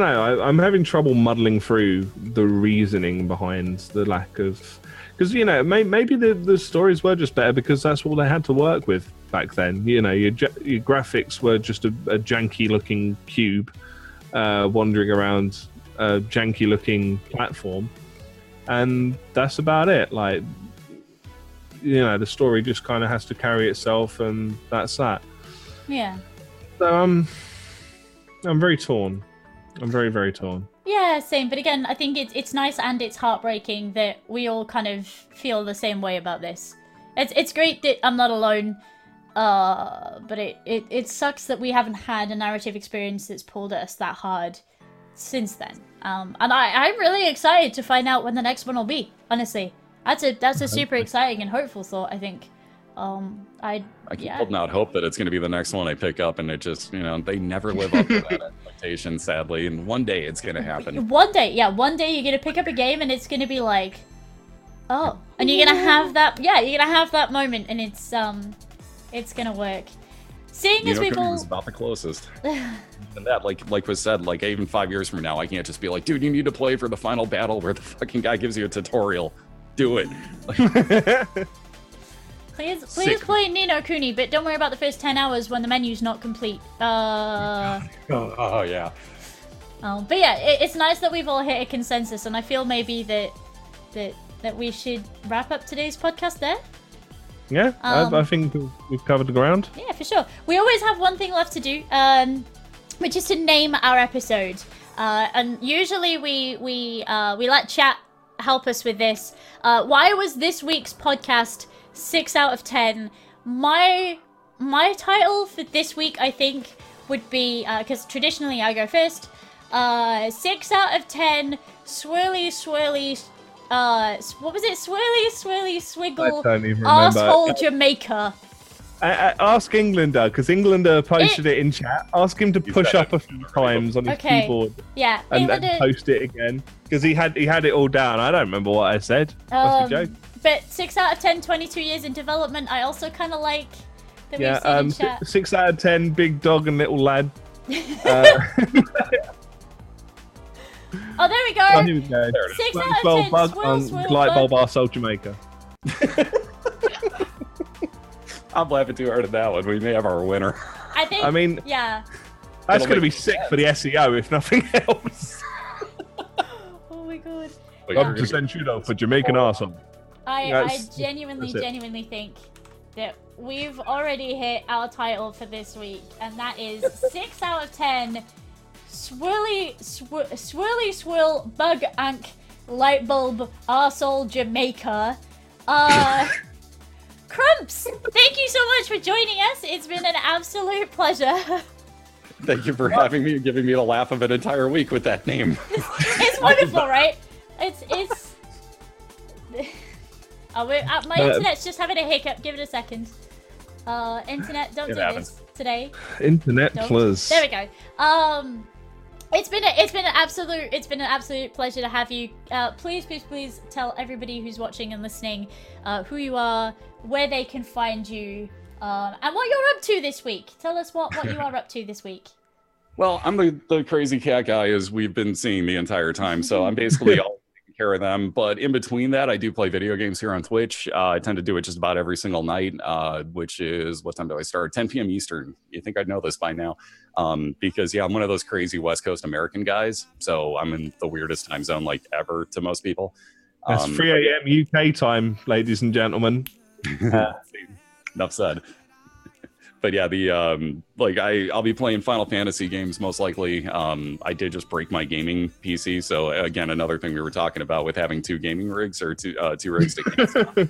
Not me anymore. We're playing a lot of console stuff, guys. So uh, we're probably going to go back to like Super Nintendo things. Um, I've got a 3DO and a lot of really bad games for it. Cough, cough, plumbers don't wear ties. Um, so we'll, we'll probably go through some of that too, just to do it and, you know, just kind of relive the past a little bit while I, I figure out what I'm going to do with my computer. So, um, but yeah, we do it. We just, you know, we hang out, we have good times. We get really hungry because we always talk about food. Um, the cats make complete mockeries of me and take over the cast. It's, you know, it's a good time. So the usual, as I like to say. But yeah, it's, it's honestly, it's a good time. The link's in chat for you already. It's uh, twitch.tv backslash crumps too. Neat. That's where I'm pretty much always at. Cool. Uh, is it my go? Well, it's your go because like you always ask me, and I'm like, I don't fucking know. I just shout sometimes, and occasionally I do a stream, and don't worry about me. What are you doing this week, Pip? Alright, so, uh, as per usual, my name is Tiny Pixels. You guys can call me from a variety caster. Play lots of different fucking things. We do lots of stuff, and it's good fun. Sometimes I just open post for three hours and we sit and chat because I'm tired. Um, I've been super exhausted this week because we've been recovering from Q4TC. Thank you to you guys who came out and supported. Uh, it means it means a lot, a lot, a lot to me. Um, you guys who came out and did that. Uh, this week we are uh, playing video games that I kind of like the look of. Um, basically, I don't really know what the plan is for this week. I'm gonna play it by ear a little bit, and I think this week's gonna be a bit of a feel-good week. Um, towards the end of the week, uh, we're gonna bring a pull fit stream back in, uh, probably on Thursday morning. Um, we're gonna do a pull fit stream uh, to start off with. I've got some neat new combinations. I'm super angry because I did bad at pull today. I slipped and I almost fell and it, my face and it was bad. So we're gonna practice and we're gonna Blood get good instead. Uh, but yeah, this week uh this week we're gonna be doing a feel good week we're gonna be playing uh, like a whole bunch of stuff yes chat i am actually playing games next week and not just sitting there and chatting for three hours i'm sorry i'm sorry Who'd have Um, thunk it? I know, right? But yeah, it's gonna be a feel good week. Uh, we're gonna lift ourselves up. We're gonna play lots of positive things. We're gonna do lots of positive stuff. Um, and it's generally gonna be a nice time. I think it's gonna be a nice time. Uh, you can catch me 12 p.m. BST. We're in BST now. Um, round about until about six ish. Um, I do a bunch of D and D and roleplay games over on other channels as well. Uh, we're going to be putting them up on my channel this week so that you guys know exactly where I'm going to be all the time. Uh, and Saturday should be podcast day because I don't think I'm going away until the week after. Yeah, good. Okay, cool. What are you doing this week? Because apparently I'm, Fucking no. I'll be here. dude. I've just given you like six things. minutes to think about this. I'll um yeah, but we do still this doesn't. every ma- week. it's- Every it's, not, it's not going to change week. the fact that I don't know what the fuck I'm doing though, because I, I I don't know until I press start streaming. every week we do this, and every week you let me down. Are you kidding? Right, so I, I know what I'm doing approximately six seconds before I do it. That's, that's about about as far as we go. One thing I will be doing though is further updating the information on the Patreon, uh, which eventually runs as command. Wow, bot's going in slow motion today. Uh, so we've we've kicked off a Patreon for uh, this little project of ours uh, in order to kind of help improve our tech uh, on both of our ends because we both have little issues and problems here and there. I'm. Um, I'm trying really hard to oh no, we it's tech, what can you do? It's Um, tech issues, right? right. So uh, the Muns will go towards helping that. Goes towards helping our video editor Lado, who puts all the stuff up on YouTube and SoundCloud and iTunes and um, the the, because the, he the does other a one. he does a great job. He absolutely does a great job uh, every week. Yeah, and uh, slave labor at the moment, like just straight slave labor at the moment. Um, and eventually, it would be very nice to be able to start paying people like Lovely Crumps. Sorry, you came on before we can afford to pay anyone, so you got fucked Crumps. Um, Don't worry, I'll be back. Yeah. just, just saying. Um, but you know, that's something as well we'd, we'd like to do further down the line. So that's why we have that there now. Yeah, I have no idea what I'm doing this week, uh, other Cool. than I need to finish putting up some of the old podcast stuff on uh, the Patreon. I think I'm going to start using that as like a repository to like dump out all of the links into. 'cause it seems like a good spot to have just a list of links for each episode in there. So I'm Mhm. probably to start doing that. Yep. Um, yeah. Other than that, I'm good. Just just saying, uh, this week we should have a content meeting about six out of ten. Just just saying, we ought to do that this week. Just just Alright, just. yeah, yeah, yeah. Well, you're going to be down here the week after, so fucking face to face. Yeah, perfect. All right, good, good. All right, guys, it's been absolutely great having you. Thank you so much. Thank you so much for joining us, Crumps. Having you guys. Uh, Sam, go away again for another week. I'll, I'll see you I next mean- Saturday. Um, guys, honestly, mean- thank you so much for joining us. Uh, everywhere you guys are catching us, whether you guys are catching us on on Twitch live, um, chat. Thank you so much for your interaction. Uh, you guys, you guys always. You guys always make my day. Um, but thank you so much, you guys. Much appreciated, much appreciated. We'll see you next week um, with new guests, new topics, not better segues, and certainly not better titles. Have a great one, guys. See you next Saturday. Catch later. Um, bye bye bye bye bye.